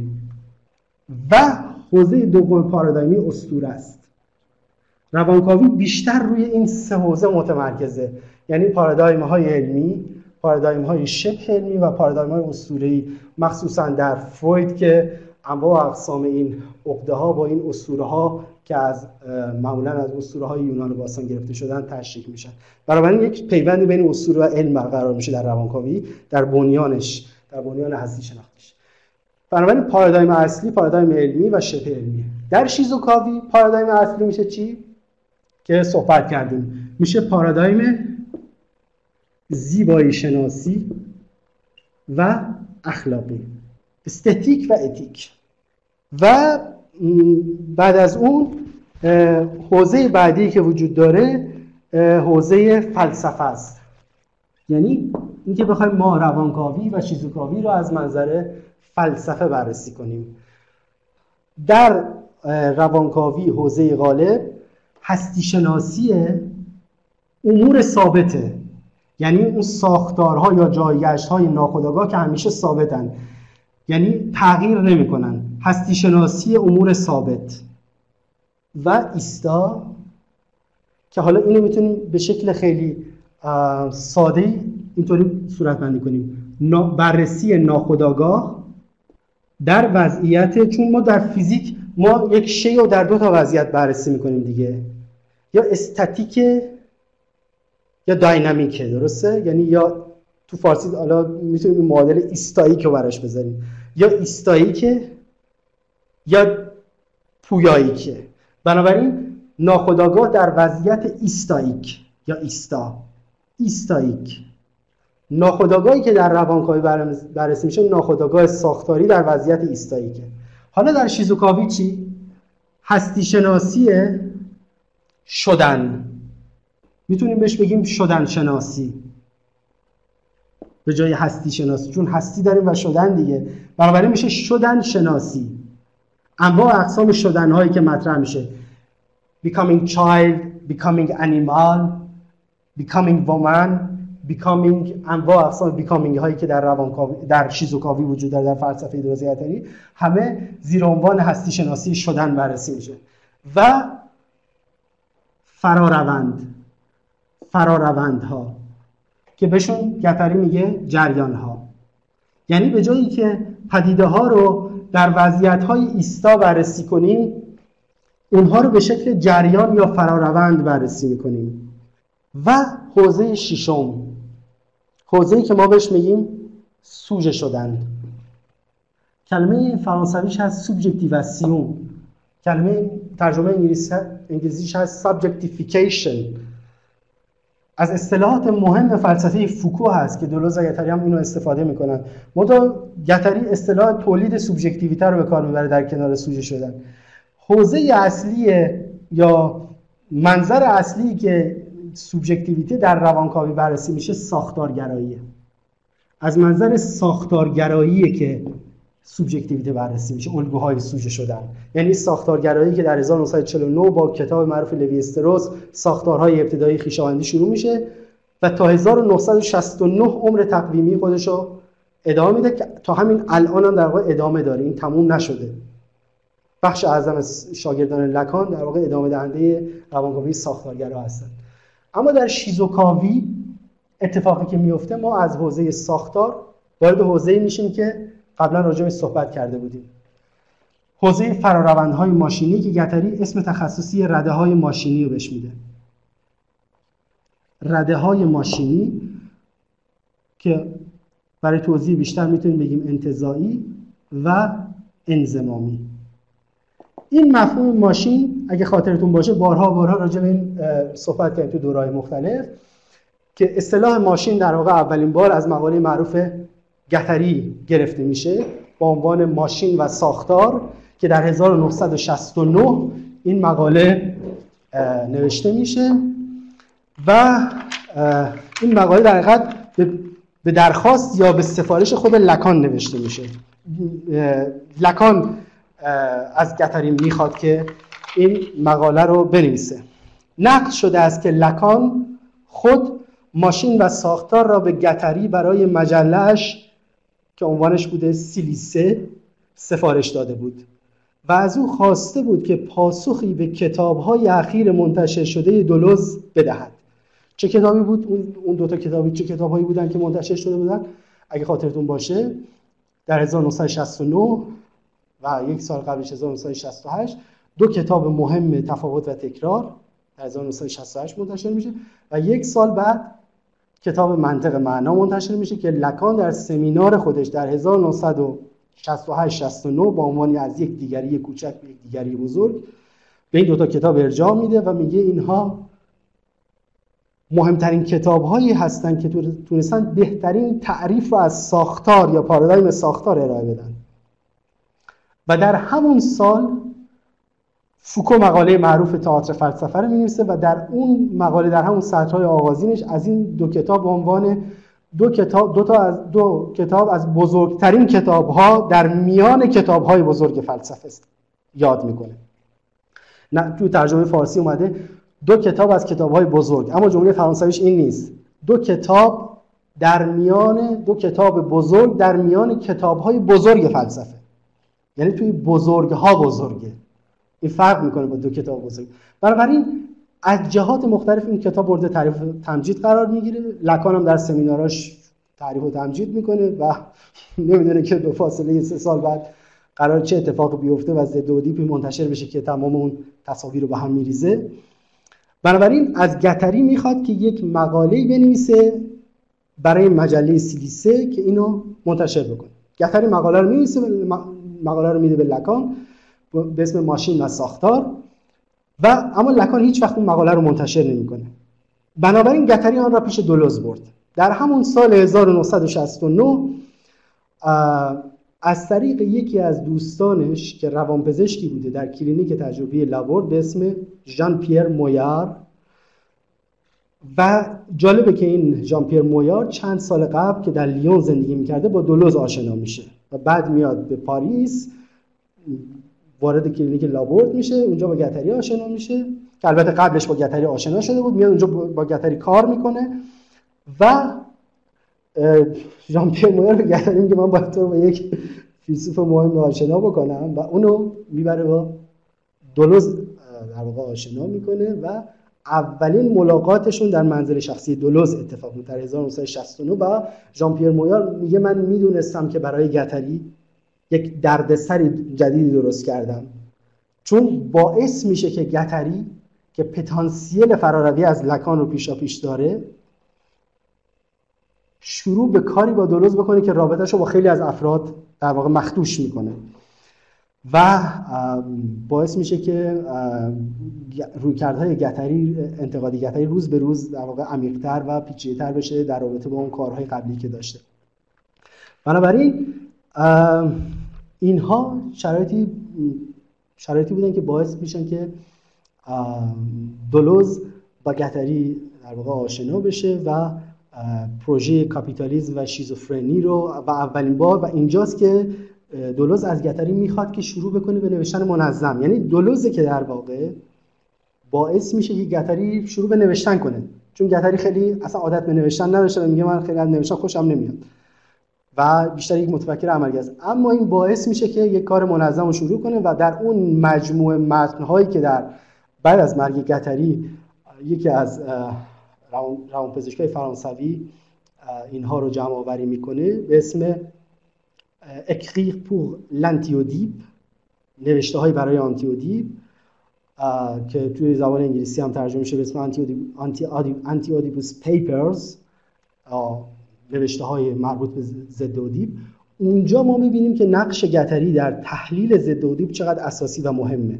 چون یادداشت های روزانه ای که گتری می‌کرده و اینها رو میفرستاده برای دولوز و دائما اینها با هم دیگه مکاتبه می‌کردن. چون قبل از اینکه به اصطلاح اثر منتشر بشه بیشتر زدودی از طریق مکاتبات بین گتری پیش می‌رفته و اینها با هم دیگه نامنگارهای بسیار طولانی داشتن. اونجا هم وقتی بررسی می‌کنیم این آثار رو برخلاف اون چیزی که بعدها فیلسوفانی مثل بدیو یا دیگران سعی می‌کنن همیشه نشون بدن یعنی گتری که اسمش همیشه بعد از دولوز نوشته میشه نقش بسیار اساسی و مهمی در شگیری متنهای مثل زدودی و هزار فلات داشته و حتی بعدها در فلسفه چیست و کافکا. بنابراین اینکه اسم گتری بعد از دولوز میاد به این معنا نیست که کار گتری فرعی بوده یا حاشیه‌ای بوده. برای دولوز بسیار مهم بوده. بنابراین در حالی که لکان رد می‌کنه در واقع گتری رو یک شکلی نمیپذیره دولوز با آغوش باز استقبال می‌کنه از گتری و به این اندیشه در واقع آری میگه و از گتری یعنی پیشنهاد و دولوز مطرح می‌کنه که با هم دیگه کار مشترکی رو انجام بدن. یکی از نویسندگانی که کار کرده روی در واقع متنهای گتری یک جمله جالبی میگه. یک نویسنده به اسم جنل واتسون که سال 2015 اگه اشتباه نکنیم به 2016 در سمیناری که در هند برگزار شد چون در این چند سال اخیر سمینارهای بین المللی دولوز چندین ساله که در آسیا برگزار میشه یعنی در حالی که در ایران هیچ خبری نیست و اصلا کسی راجعش صحبت نمی‌کنه همین دورور خودمون در کشورهای مختلف آسیایی چندین سمینار جهانی دولوزی تا الان برگزار شده که یکی چند سال پیش در هند بود و اونجا این خانم جنل واتسون راجع به گتری اونجا صحبت کرد و یک کتاب خیلی مهمی هم راجع به گتری داره. اونجا میگه که از نظر گتری دولوز مانند لکان بسیار زیاد درباره ماشین ها می‌فهمید. یعنی نکته جالبش جالب توجه اینه که ایده ماشین رو گتری به شکل ضمنی یا تلویحی نسبت میده به خود لکان. چون در مقاله ماشین و ساختار هنوز گتری اون جدایی که بعدها اتفاق میفته براش از لکان هنوز اون اتفاق نیفته. بنابراین داره خود لکان رو تشریح می‌کنه اما به شکل انتقادی داره خود لکان رو در واقع تبیین می‌کنه. هنوز فراروی اساسی از لکان نکرده. انتقاد می‌کنه اما برای بست خود لکانه از نظر گتری دولوز مانند لکان جنرال واتسون اینطور میسه دولوز مانند لکان بسیار زیاد درباره ماشین ها می‌فهمید. اما برخلاف لکان دولوز افسون انگاره گتریایی ماشین می شود و اهمیت نمی دهد که آن برای بازنگری در نظریه های اصلی خود او به کار رفته است. یعنی جالب این مقاله ماشین هم به یک شکلی بازنگری در مفهوم لکانی ساختاره و هم یک نقد ضمنی بر خود دولوز در دو تا کتاب تفاوت و تکرار و منطق من. اما دولوز اینو می‌گیره و لکان اونو پس می‌زنه. دولوز اینو می‌گیره و می‌فهمه که می‌تونه با این گسترش بده. میگه من گتری با من در مورد یک ناخودآگاهی صحبت کرد که ناخودآگاه شیزوفرن بود و من دیدم که گتری ایده گتری در مورد ناخودآگاه از ایده من خیلی جلوتره. بنابراین من ایده گتری رو گرفتم. اینجا اولین هسته های مفهوم ماشین شکل می‌گیره که با مفهوم لکانی ساختار باید جایگزین بشه. بنابراین دلوز افسون انگاره گتری ماشین می شود و اهمیت نمی دهد که آن برای بازنگری در نظریه های اصلی خود او به کار رفته است و مشتاق است که این بازنگری ها را درون اندیشه خود ادغام کند. دلوز بعدها به مصاحبهگری توضیح می دهد که جمله بسیار عجیبی که ما در مقدمه کتاب اینو استفاده کردیم. عجیب این است که من فیلیکس را از روانکاوی نجات ندادم. این او بود که مرا از چنگ روانکاوی رهانید. این جمله شگفتانگیز دولوزی یعنی دولوز در منطق معنا و در تفاوت تکرار هنوز به شکل اساسی نتونسته خودش رو از انگاره ساختار روانکاوانه جدا بکنه و منطق معنا رو که شما بررسی بکنید جاهای مختلفی به مفهوم لکانی دیگری بزرگ یا ساختار ارجاع داده میشه. همینطور در تفاوت و تکرار مثلا در فصل دوم تفاوت و تکرار که اصلا کاملا خانش فروید مقاله فراسوی اصل عزت فروید که قبلتر اگه خاطرتون باشه راجع به صحبت کردیم بست بحث هایی که در کتاب معرفی زاخر مازوخ در 1967 مطرح می‌کنه اینا همینطور ادامه پیدا می‌کنه. از 1967 در رابطه با مازوخ و خانش مقاله فروید ادامه پیدا می‌کنه می‌رسه به تفاوت و تکرار بعد می‌رسه به لکان و بعد گتری میاد گسست ایجاد می‌کنه و وارد شیزوکاوی میشه درست. چون دقیقا در 1969 همون زمانی که گتری روانکاویش با لکان به پایان میرسونه چون روانکاوی گتری در 1969 به پایان می‌رسه. از 1962 تا 1969 به مدت هفت سال با, با لکان روانکاوی میشه و در 1969 تبدیل میشه به روانکاو کل. و می‌دونید که در مدرسه فرویدی پاریس که در 1964 لکان تأسیس می‌کنه اینو و یکی از مؤسسان مهمش خود گتری بوده در کنار لکان اعضای مختلفی وجود داره. از اعضای ساده و معمولی وجود داره تا اعضایی هستن که بهشون میگن روانکاو مدرسه. گتری تبدیل میشه به عضو روانکاو مدرسه یعنی روانکاو مدرسه فرویدی میشه و تا 1982 یعنی یک سال بعد از مرگ لکان زمانی که ژاک آلن میلر دیگه میاد دوباره تمام این کارا رو میگه دستش تا اون زمان عضو مدرسه فرویدی پاریس بوده و از اون زمان به بعد دیگه عضویتش رو در واقع ادامه نمیده. ولی در تمام این دوره که این کتاب های هزار فلات و ضد و منتشر میشن گتری عضو مدرسه فرویدی پاریس بوده. اگرچه بر اثر اون انتقادایی که کرده بوده به شکل خیلی زیرکانه اینها گتری رو بایکوت می‌کنن. و می‌خوان یه جوری در واقع کمک بکنن که گتری حاشیه‌ای بشه و خیلی بهش بها داده نشه. اما گتری عضویتش رو در واقع لغو نمی‌کنه و تا 1982 میمونه. اما فاصله گیریش از روانکاوی لکانی و نسخه ساختارگرا روز به روز بیشتر میشه.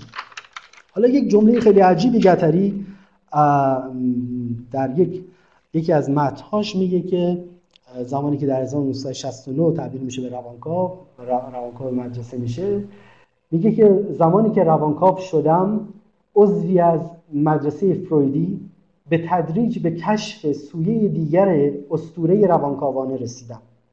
زمانی که روانکاو شدم. چه صحنه ای علامت تعجب.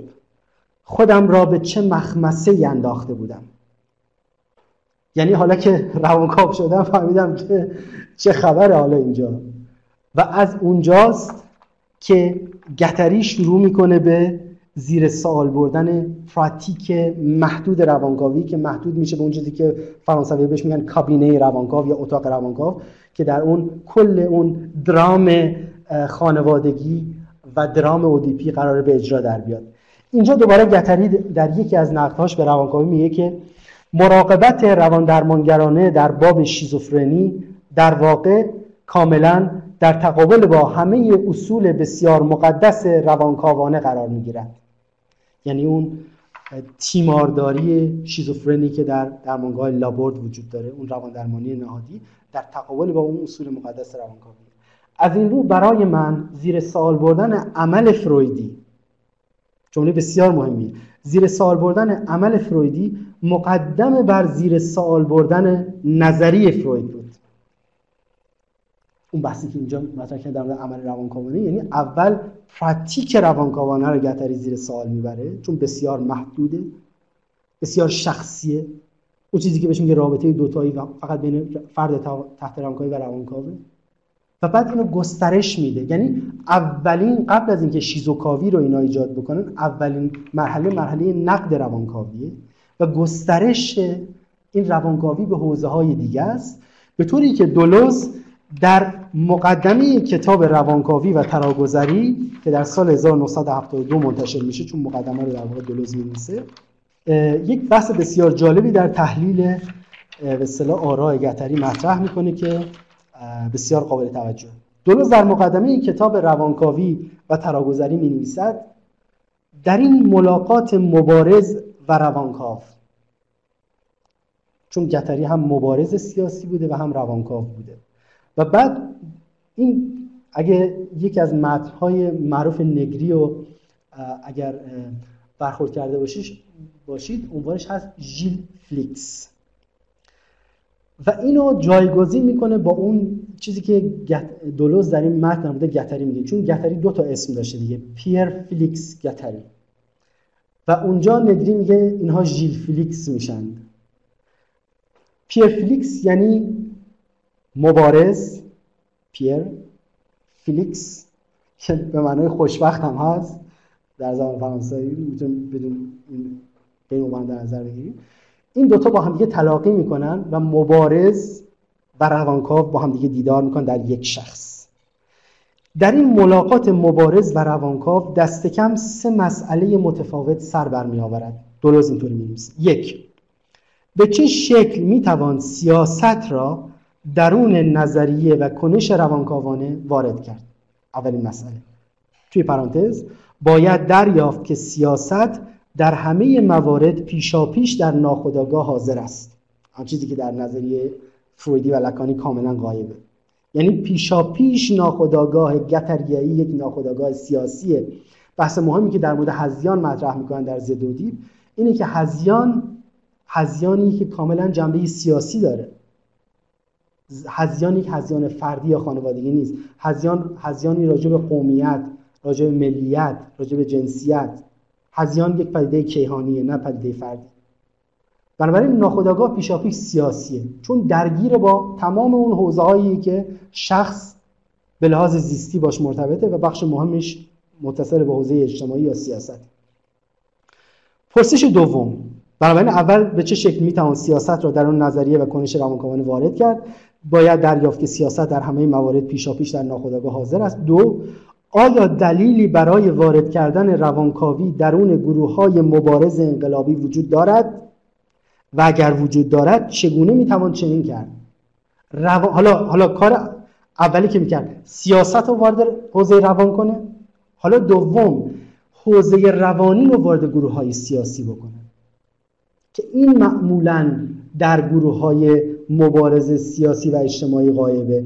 یعنی حوزه روانی حوزه‌ای که اینا هیچ وقت در نظرش نمی‌گیرن. مثلا یکی از انتقادهای مهمی که گتری می‌کنه مثلا به اتحادیه ها یا مثلا سندیکاهایی که کارگریان یا مبارزه می‌کنن برای حقوق کارگران اینه که اینها دوباره همون الگوهای ساختارهای سلسله مراتبی و تبعیض‌گرانه‌ای رو بازتولید می‌کنن که مانع از آزادی بیان میشه. و بنابراین دوباره سرکوب در خودشون تولید می‌کنن و توجه نمی‌کنن به اینکه این در واقع قشت های ستم دیده در جامعه اینها ستم رو درونی کردند و صرفا با مبارزه بیرونی از طریق اتحادیه از طریق جنبش های که مثلا مبارزات سیاسی خیابانی می‌کنن یا مبارزات سنفی انجام میدن یا انواع اقسام مبارزاتی انجام میدن که در بود اجتماعی هست صرفا با این نمیشه مسائل اینا رو حل کرد. چون بخشی از این برمیگرده به درونی کردن قدرت. اینها قدرت رو درونی کردن. اینجاست که حوزه روانی وارد حوزه اجتماعی میشه. یعنی حوزه روانی باید پاسخ بده به اینکه چطور میشه این سرکوب درونی رو رفع کرد. اونها خودشون سرکوب و ستم رو میپذیرند بنابراین از طریق مبارزه اتحادیه‌ای نمیشه این ستم رو از بین برد. اینجاست که حوزه روانی یا حوزه روان درمانگرانه یا روانکاوانه وارد حوزه مبارزات سیاسی میشه. که این در کتاب سوم شناسی کاملا مورد بررسی قرار می‌گیره. پرسش سوم چگونه می‌توان گروه های درمانگرانه خاصی را تصور کرد و شکل داد که تاثیر آن ممکن است گروه های سیاسی و نیز گروه های روانپزشکانه و روانکاوانه را متأثر سازد؟ حالا یک قدم فراتر از این دو تا قدمی که برداشته شد. حالا ما یک گروه های درمانگرانه خاصی رو خارج از این چارچوب های روانکاوانه یا سیاسی مسلط شک بدیم که هم گروه های سیاسی رو دگرگون کنه و هم گروه های روانپزشکانه یا روانکاوانه رو دگرگون بکنه. بنابراین این سه حوزه اساسی رو دولوز به عنوان سه بخش مهم اندیشه گتری در تلاقی یک روانکاو و مبارز سیاسی در نظر می‌گیره. گتری می‌خواد به این سه حوزه مهم و اساسی پاسخ بده و اونها رو بررسی بکنه.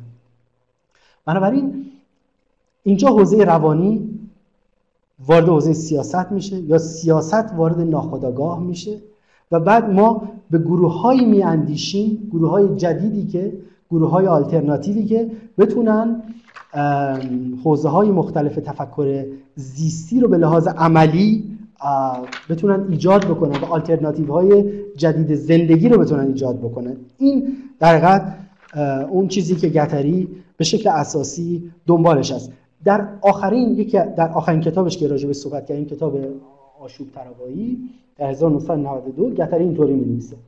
حالا اینجا حوزه زیست محیطی هم اضافه شده. در آخرین کتابی که منتشر می‌کنه گتری به اسم آشوب تروایی یک پارادایم جدید اخلاقی زیبایی شناختی در 1992 آخرین کتابش اینطوری می‌نویسه. اینجا حوزه زیست محیطی هم وارد شده. ما نمی‌توانیم به آلودگی جوی گرم شدن سیاره که ناشی از اثر گلخانه است و نوعی ثبات مردم شناختی بدون جهشی در ذهنیات و روحیات. بدون جهشی در ذهنیات و بدون گسترش نوعی هنر جدید زیستن در جامعه امیدوار باشیم یا تصور کنیم. ما نمی‌توانیم پاسخ به آلودگی جوی گرم شدن سیاره که ناشی از اثر گلخانه است و ثبات مردم شناختی را بدون جهشی در ذهنیت ها و ذهنیات و بدون گسترش نوعی هنر جدید زیستن در جامعه تصور کنیم. هنر جدید زیستن در جامعه. دوباره اینجا پارادایم زیبایی شناختی مطرح میشه. هنر یعنی اون گروه های جدید باید بتونن هنر جدید زیستن ایجاد بکنن. ما نمی‌توانیم. حالا یه ذره ادامه یه ذره بعدتر. به بهبود موقعیت های زندگی گونه انسانی بدون تلاشی قابل توجه برای گسترش موقعیت زنانه امیدوار باشیم.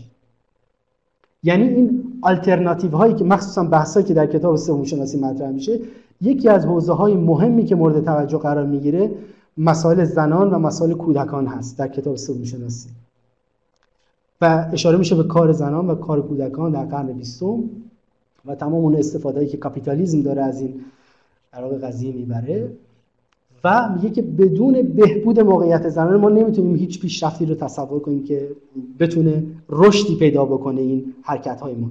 بنابراین موقعیت های اون چیزهایی که دولت زگتری در اقلیت شدن ها یا بیکامینگ ها میگن باید گسترش پیدا بکنه و باید بهبود پیدا بکنه تا بتونه موقعیت های بشر رو به لحاظ زیستی در جامعه گسترش بده و بهتر بکنه. من فکر می‌کنم که یه بخش کوتاه دیگر هم ادامه بدیم و بعد بحثمون رو فعلا نگه میداریم چون در واقع نزدیک به پایان جلسه هستیم. فقط به عنوان در یک مرور مرور کلی و بحث هایی که داشتیم و اون اینه که در تفکر گتری باید به عنوان یک حوزه متحول و دگرگون شونده و یک متفکر چند رشته ای بررسی بشه. ما نباید یک به عنوان یک گتری شاید این رو بشه در مورد بعضی دیگه از متفکران هم گفت. یعنی یک تقلیل گتری به یک گتری اساسا اشتباهه.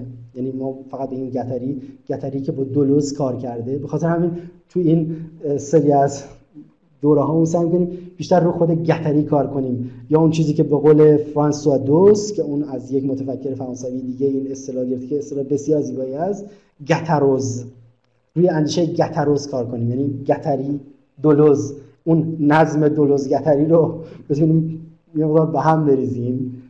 چون اتفاقا فیلسوفای مثل اریک یکی از قدم های اولیه که برداشتن در واژگونی این نظم دولوزیتری این بود که اول به گتری دولوز برسن و بعد یه جور به فراسی دولوز و گتری. یا فراسی گتری دولوز یا فراسی دولوز دولوز و گتری گتری. اما این مسیر که داریم ترسیم می‌کنیم به خاطر این هست که در بتونیم رو معلفه هایی دست بذاریم که معمولا نادیده گرفته میشه. یعنی باعث میشه که اندیشه گتری یا متفکرانی از این دست بر اساس این سری معلفه های خاص خونده بشه یا حاشیه‌ای بشه. مثلا اینکه ما گتری رو زیر عنوان دلوز بخونیم یا به عنوان شاگرد لکان بخونیم یا چیزهایی از این دست که اتفاقا مثلا فرض کنید یکی دیگه از این خانش هایی که خیلی خانش های معمولا میشه بهش گفت برگرفته از خانش های دست دومه از متنهایی که مخصوصا توی متنهای انگلیسی آمریکایی که دست دومی که منتشر میشه می‌خوان دولوز گتری رو یعنی پراتیک دولوزی گتری یا سیاست دولوزی گتری رو اگه بتونیم اصطلاح به کار ببریم می‌خوان دائما متصل کنن با پست مدرنیسم یه بار اون جلسات ابتدایی که شروع کرده بودیم توی آکادمی شمسه یکی از دوستان پرسید که آیا دولوزی گتری پست مدرن هستن؟ گفتم به هیچ وجه. خب، پاسخ من خیلی قاطعانه بود از همون اول. دور زایداری اساسا پست مدرن نیستن و سیاستاشون هیچ ربطی به سیاست های پست مدرن نداره. در همین کتاب سوم شناسی گتری سیاست های ساختارگرایانه و پست مدرن رو به همدیگه متصل می‌کنه و هر دو رو نقد می‌کنه. و نقد گتری به سیاست های ساختارگرا و پسامدرنیزم از این جهت هست که میگه ساختارگرایی و پسامدرنیزم ما را به دیدگاهی عادت دادن که از مداخله در سیاست های انزمامی و سیاست های انزمامی خورد در جهان آری شده بود. یعنی ساختارگرایی که مخصوصا تو آلتوسر اینو ما به شکل خیلی اساسی می‌تونیم ببینیم می‌دونید که در می 68 یکی از شعارهای معروف آلتوسر اقیان آلتوسر به درد نخور یا مثلا انتقادات بسیار زیادی که دانشجوی 68 به عدم کاربردی بودن تئوری مارکسیستی آلتوسر داشتن این بود که این اینها خیلی حالتهای نظری دارند و قادر نیستند بود پراگماتیک این قضیه رو کشف کنن من این آخرین جمله رو از گتری بخونم در این نقدی که می‌کنه به این در واقع نظریه ها و اینکه ما باید این جنبه های کاربردی ناخودآگاه رو در نظر بگیریم اگه جمله رو پیدا بکنم. بحثیگتری اینه که در حقیقت ایراد اساسی اینه که ناخودآگاه ناخودآگاه پراگماتیک نیست در تئوری لکانی فرویدی. یعنی این ناخودآگاه فقط یک ناخودآگاه نظریه اما گتری می‌خواد ناخودآگاه عمل بکنه. ناخودآگاه وارد حوزه اجتماعی بشه و نیروگذاری اجتماعی داشته باشه در تغییرات اجتماعی و حوزه اجتماعی رو دگرگون بکنه. این اون چیزی که گتری اسمشو می‌ذاره پراگماتیک وجودی یا کاربردی که وجودی یا کاربرد شناسی وجودی. این کاربرد شناسی وجودی ناخودآگاه در تفکر گتری بسیار مهم هست و باید همیشه این جنبه رو در نظر گرفت که گتری همیشه به دنبال اینکه چطور بین این نظریه ها و عمل اجتماعی پل زد. چطور میشه اینها رو به هم دیگه متصل کرد و از یکی گذر کرد به حوزه دیگه. گتری اینجا در این جمله که از کتاب آخرین کتاب همین کتاب آخرین کتابش از آشوب تروایی به شکلی به این مسئله اشاره می‌کنه. ناخداگاه فرویدی در روند تاریخش فرگشت یا تحول یافتند اگه خاطرتون باشه کلمه فرگشت یا معادلی که بعضی از مترجمان فارسی برای کلمه اولوسیون که ما مترجمان قاجار اولین بار ما رو تو این بلای بیرون نیامدنی انداختن یه ترجمه به نظریه تکامل ترجمه کردن که الان دیگه هیچ کارش نمیشه کرد. مثل کلمه عقده که برای کمپلکس گذاشتن که واقعا تغییر دادنش سخته. این فرگشت خیلی مدل بهتریه. که مثلا خود آشوری یا ادیب سلطانی به کار بردن که از کلمه از پیشوند فر به معنای بسیار مثلا تو فرسوده داریم فرسوده یعنی بسیار سایش یافته. فرگشت یعنی تحول. منتها یه ایراد خاصی این معادل داره و اون اینه که اولوشن در حقیقت اون ای که اولش داره یک دلالتی داره به تحول از بیرون. یعنی اون به لحاظ زیست زیست بیرونی تحول پیدا می‌کنه. به همین دلیل هست که یک واژه دیگه هست در زبان انگلیسی که اون اینولوشنه به کار گرفته میشه تا تحول از درون. مثلا اون تحولی که یک نطفه یا یک تخم مرغ از درون پیدا می‌کنه اونو بهش میگیم درگشت. ولی فرگشت به اون بیرون اشاره نداره. به حال هر کلمه که انتخاب می‌کنیم یه خصوصیات بسیار مثبتی داره و این نقصهایی داره.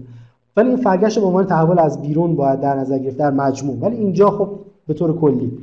ناخودآگاه فرویدی خود در روند تاریخش فرگشت یا تحول یافته است. این ناخودآگاه غنای جوشان و الهاد مشوش کننده خواستگاه خواستگاههایش را از دست داده است. یعنی از دیدگتری ناخودآگاه فرویدی در آغاز یک ناخودآگاه اتئیستی یا ملحدانه بوده در مقابل اینجا خب کلمه ملحدانه خیلی کلمه پیچیده یعنی در مقابل می‌تونیم بگیم یه جور ناخودآگاه نافرمان و متمرده بیشتر. یعنی تمرد می‌کنه از تمام اون ساختارها یا اون الگوهای تثبیت شده ناخودآگاه. این ناخودآگاه غنای جوشان و الهاد مشوش کننده خواستگاهش را از دست داده است و بر تحلیل من سازگاری با جامعه یا هم شکلی با نظم دلالتی در نسخه ساختارگرایانه آن بدل شده است. اون سه تا فاجعه ای که ناخودآگاه رو می‌تونه کاملا از بین ببره. بنابراین از دید فروید از دید گتری روانکاوی در آغاز یک کشف خیلی رادیکال بود که کم کم به مرور زمان تبدیل شد به یک الگوی ساختاری سازگاری با جامعه سازگاری با نظم دلالتی موجود و در نسخه ساختارگرانش تبدیل شد به تثبیت ساختارها یا نهادهای موجود که دائما می‌خوان اون وضع موجود رو واصل کنن. بنابراین از اون الهاد اولیه و اون تمرد و نافرمانیش روانکاوی فاصله گرفت. به این معناست که پراگماتیک شیزوکاوی باید دوباره رادیکال بکنه باید دوباره به شکل اساسی ناخداگاه رو سیاسی بکنه. همونطور که اصلا میگه ناخداگاه سیاسی هست. اون جایگاه سیاسی دوبارهش برگردونه و تبدیلش بکنه به یک عامل موثر در تغییرات فردی و تغییرات اجتماعی و تغییرات همبرایندی های اجتماعی که دیگه از اون الگوهای روانکاوی ساختارگرا کاملا جدا میشه و فاصله می‌گیره. و نکته آخری که من اضافه کنم این هست که دولوز و گتری در روند نقدشون به روانکاوی کاملا متحول شدن و تغییر پیدا کردن. یعنی نقد درست و گتری به روانکاوی هیچ وقت یک نقد ثابت نبوده. یعنی اینکه ما بگیم اینها از اول روانکاوی رو رد کردن یا تایید کردن یا به شیوه های بسیار پیچیده با روانکاوی برخورد کردن. مثلا از اول زمانی که ضد و دیب نوشته میشه در فصل های آغازین از فروید به شکل رادیکالی انتقاد میشه. در, در این حالی که از لکان تا حدودی تمجید میشه. اما هرچی که میریم جلوتر این روند برعکس میشه. لکان نقد میشه و فروید تمجید میشه. یعنی اینو در مجموع در کل فراروند رابطه دورزایتری و روانکاوی میشه دید. مخصوصا در مورد گتری مسئله ست می‌کنه. بعد از اون آخرین متن مشترکی که اینها راجع به روانکاوی می‌نویسن در کتاب هزار فلات که یک قسمتش رو خوندیم. اگه خاطرتون باشه در دوره اولی که در آکادمی شمسی داشتیم یک فصل دوم کتاب هزار فلات با عنوان یک یا چند گرگ. اونجا اشاره می‌کنم به اینکه فروید کسی که اصلا جهان شیزوفرن رو نمی‌فهمه. کسی که جهان حیوانات رو درک نمی‌کنه و به شکل خیلی اساسی فروید رو حتی می‌تونیم بگیم یه جاهای دست میندازن. اما در نهایت به قول گری جنسکا در آزاردهنده ترین و گزنده ترین هاشون نسبت به فروید در نهایت یه جور احترام به فروید وجود داره. یعنی در نهایت میگن که فروید یک چیز رادیکال اولیه داشته یک چیز بسیار مهمی داشته. به خاطر همین گتری در بعضی از متنهای خودش شیزوکاوی رو حتی به روانکاوی نزدیک می‌بینه در یک جاهایی. روانکاوی فروید نه لکان. یعنی اینجا اتفاقا از لکان هی بیشتر و بیشتر فاصله می‌گیره. مخصوصا گتری دهه 80 در صورتی که اون گتری که در دهه 60 و 70 می‌بینیم بیشتر به لکان نزدیکه و فروید رو نقد می‌کنه.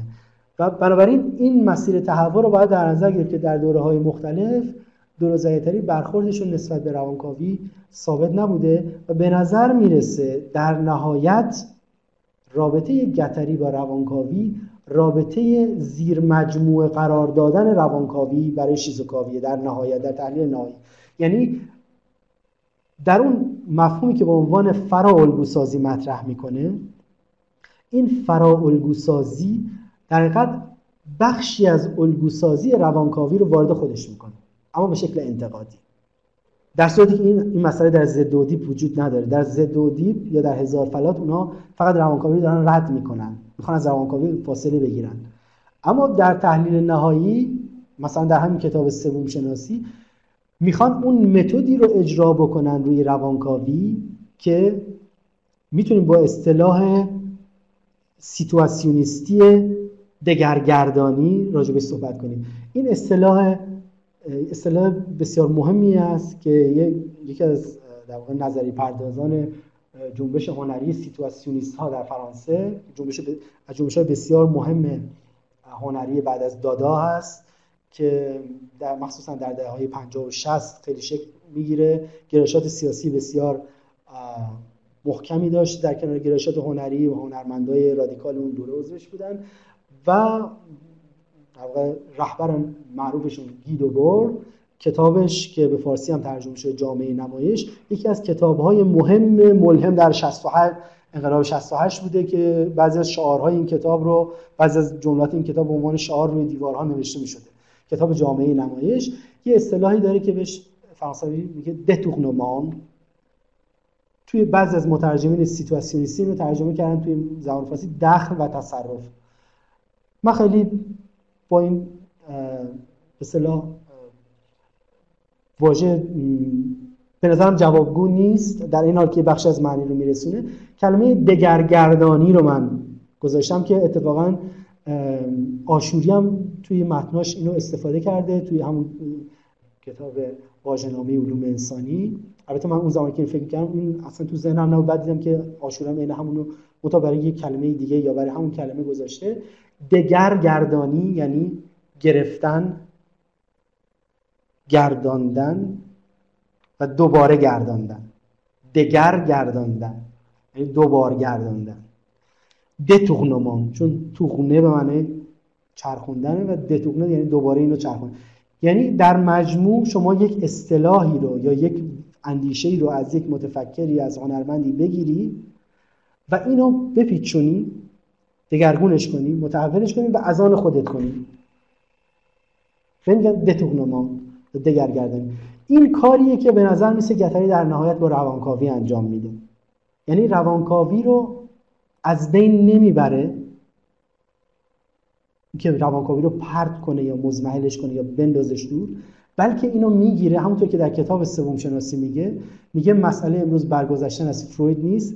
بلکه برگرفتن نظریه فرویدی و تغییر دادن اون عمل و نظریه فرویدی در یک جهت کاملا متفاوته. یعنی این مفاهیم و این پراتیک فرویدی رو ما بگیریم و به شکل متفاوتی اون رو به کار ببندیم. نه به اون شکلی که فروید مثلا به کار میبست.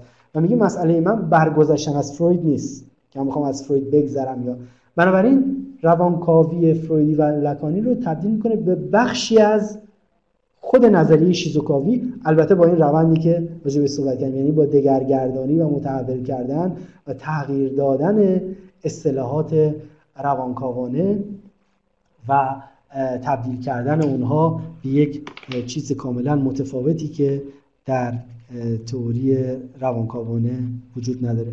این جمله رو هم بخونم. اینکه گتری در حقیقت چطوری مفاهیم روانکاوانه رو با, با اصطلاحات شیزوکاوانه جایگزین می‌کنه. به همین دلیلی که خیلی مهمه ما وقتی گتری رو می‌خونیم اون ریشه اصلی اصطلاحات روانکاوانه رو بدونیم. بنابراین برای فهم گتری روانکاوی بسیار مهمه.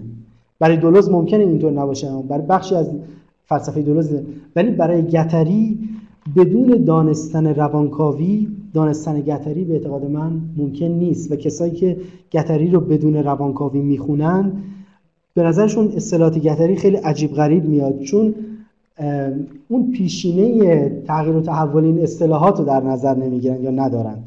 وقتی اونا رو ما در نظر بگیریم و اونا رو لحاظ کنیم می‌فهمیم که این اصطلاحاتی که گتری در حقیقت به کار برده دستکاری یا همون در واقع دتوقنمان اصطلاحات روانکاوانه که پیشتر اینها رو به کار برده بوده و بخشی از توری روانکاوی بوده برای گتری.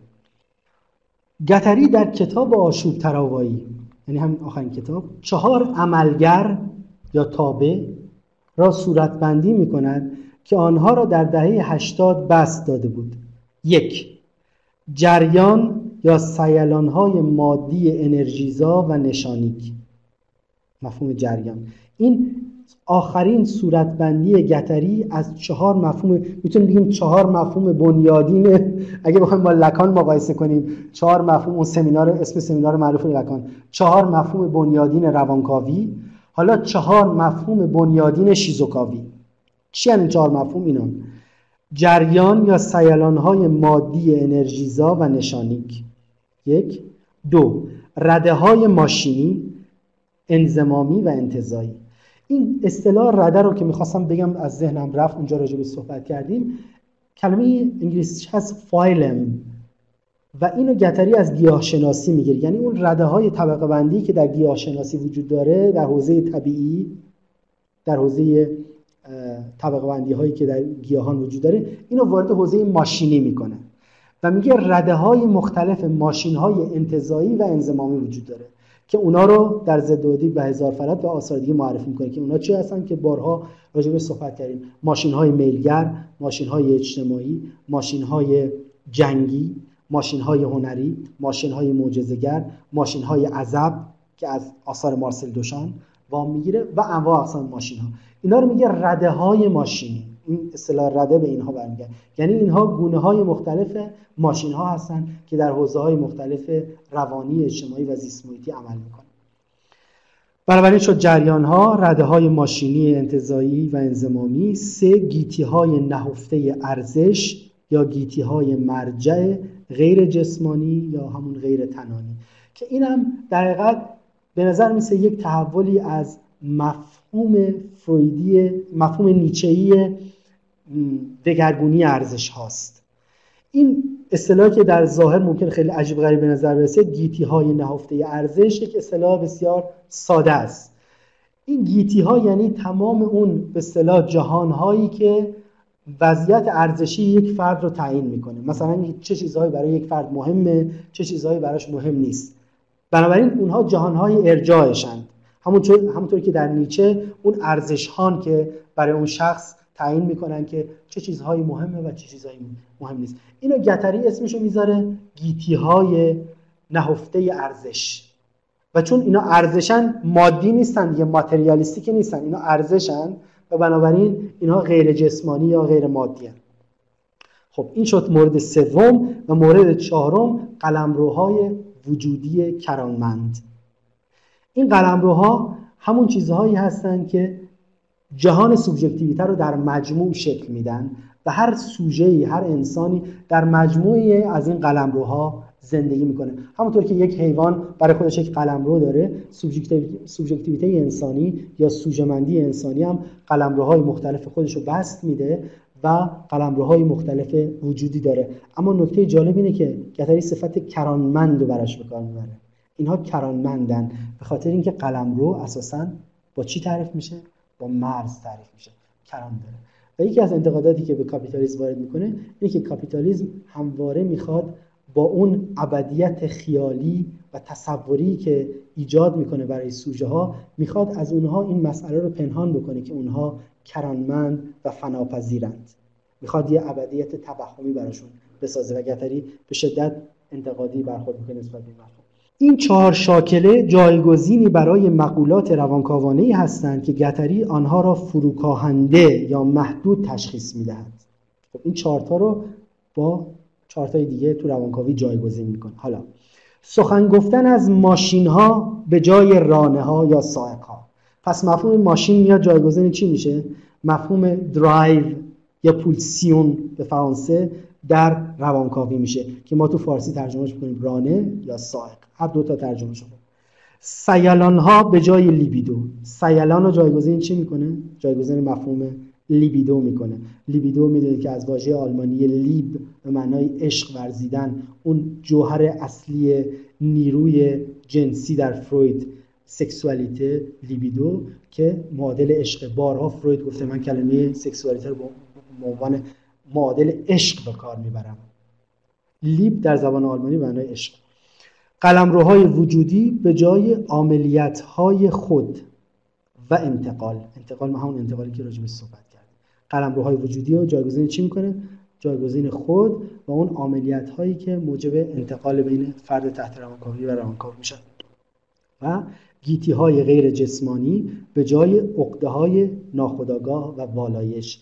اون گیتی های ارزش یا گیتی های مرجع جایگزین چی میشن؟ مفهوم عقده های ناخودآگاه و مفهوم والایش در روانکاوی میشن. که والایش هم می‌دونید که در واقع اون چیزیه که لیبیدو رو از اون اهداف جنسی می جنسی می‌بره به سمت اهداف در واقع والا یا چیزهای فرهنگی هنری و یک تغییری در ابژه لیبیدو میده که در روانکاوی فرویدی مهمه. بخشی از اخلاق فرویدی. موجودیت های آشوب تراوا به جای دالها. این آش... موجودیت های آشوب تراوا رو جایگزین مفهوم دال می‌کنه در لکان که راجع که اینا به شکل یا اسموزی حرکت می‌کنن به شکل آشوبناک. اما دال یک دترمینیزم و یک تعینی داره که ناخودآگاه رو کاملا در واقع محدود می‌کنه و میبنده. که حالا همه اینا با هم با هم بعدهای هستی شناختی را به شکلی مدور همساز می‌کنن. اینا همه با هم یک چرخه هستی شناختی شکل میدن.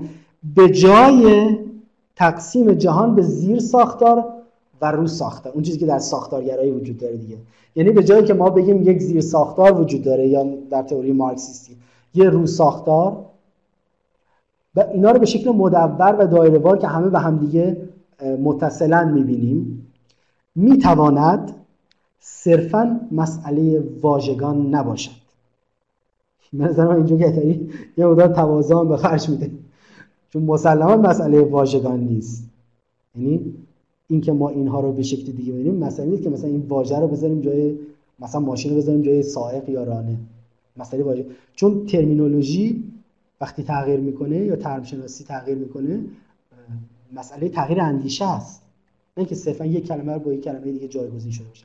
بنابراین اینجا چهار مفهوم بنیادین فلسفه گتری مطرح میشه که جایگزین میشه با اون مفاهیم روانکاوانه سابقی که ما میشناختیم و اینها به ما امکان تحلیل های جدید آفرینش های جدید و امکان های جدیدی برای تحول سوبژکتیویته میدن. اینکه چطور ما بتونیم مسئله تحول رو مسئله دگرگونی رو مسئله تغییر رو وارد نظریه پردازی می‌کنیم. آن چیزی که در لکان و در فروید غایبه می‌دونید که لکان در مسابقه معروفی که از ازش می‌پرسن که نظر راجع به آزادی چیه؟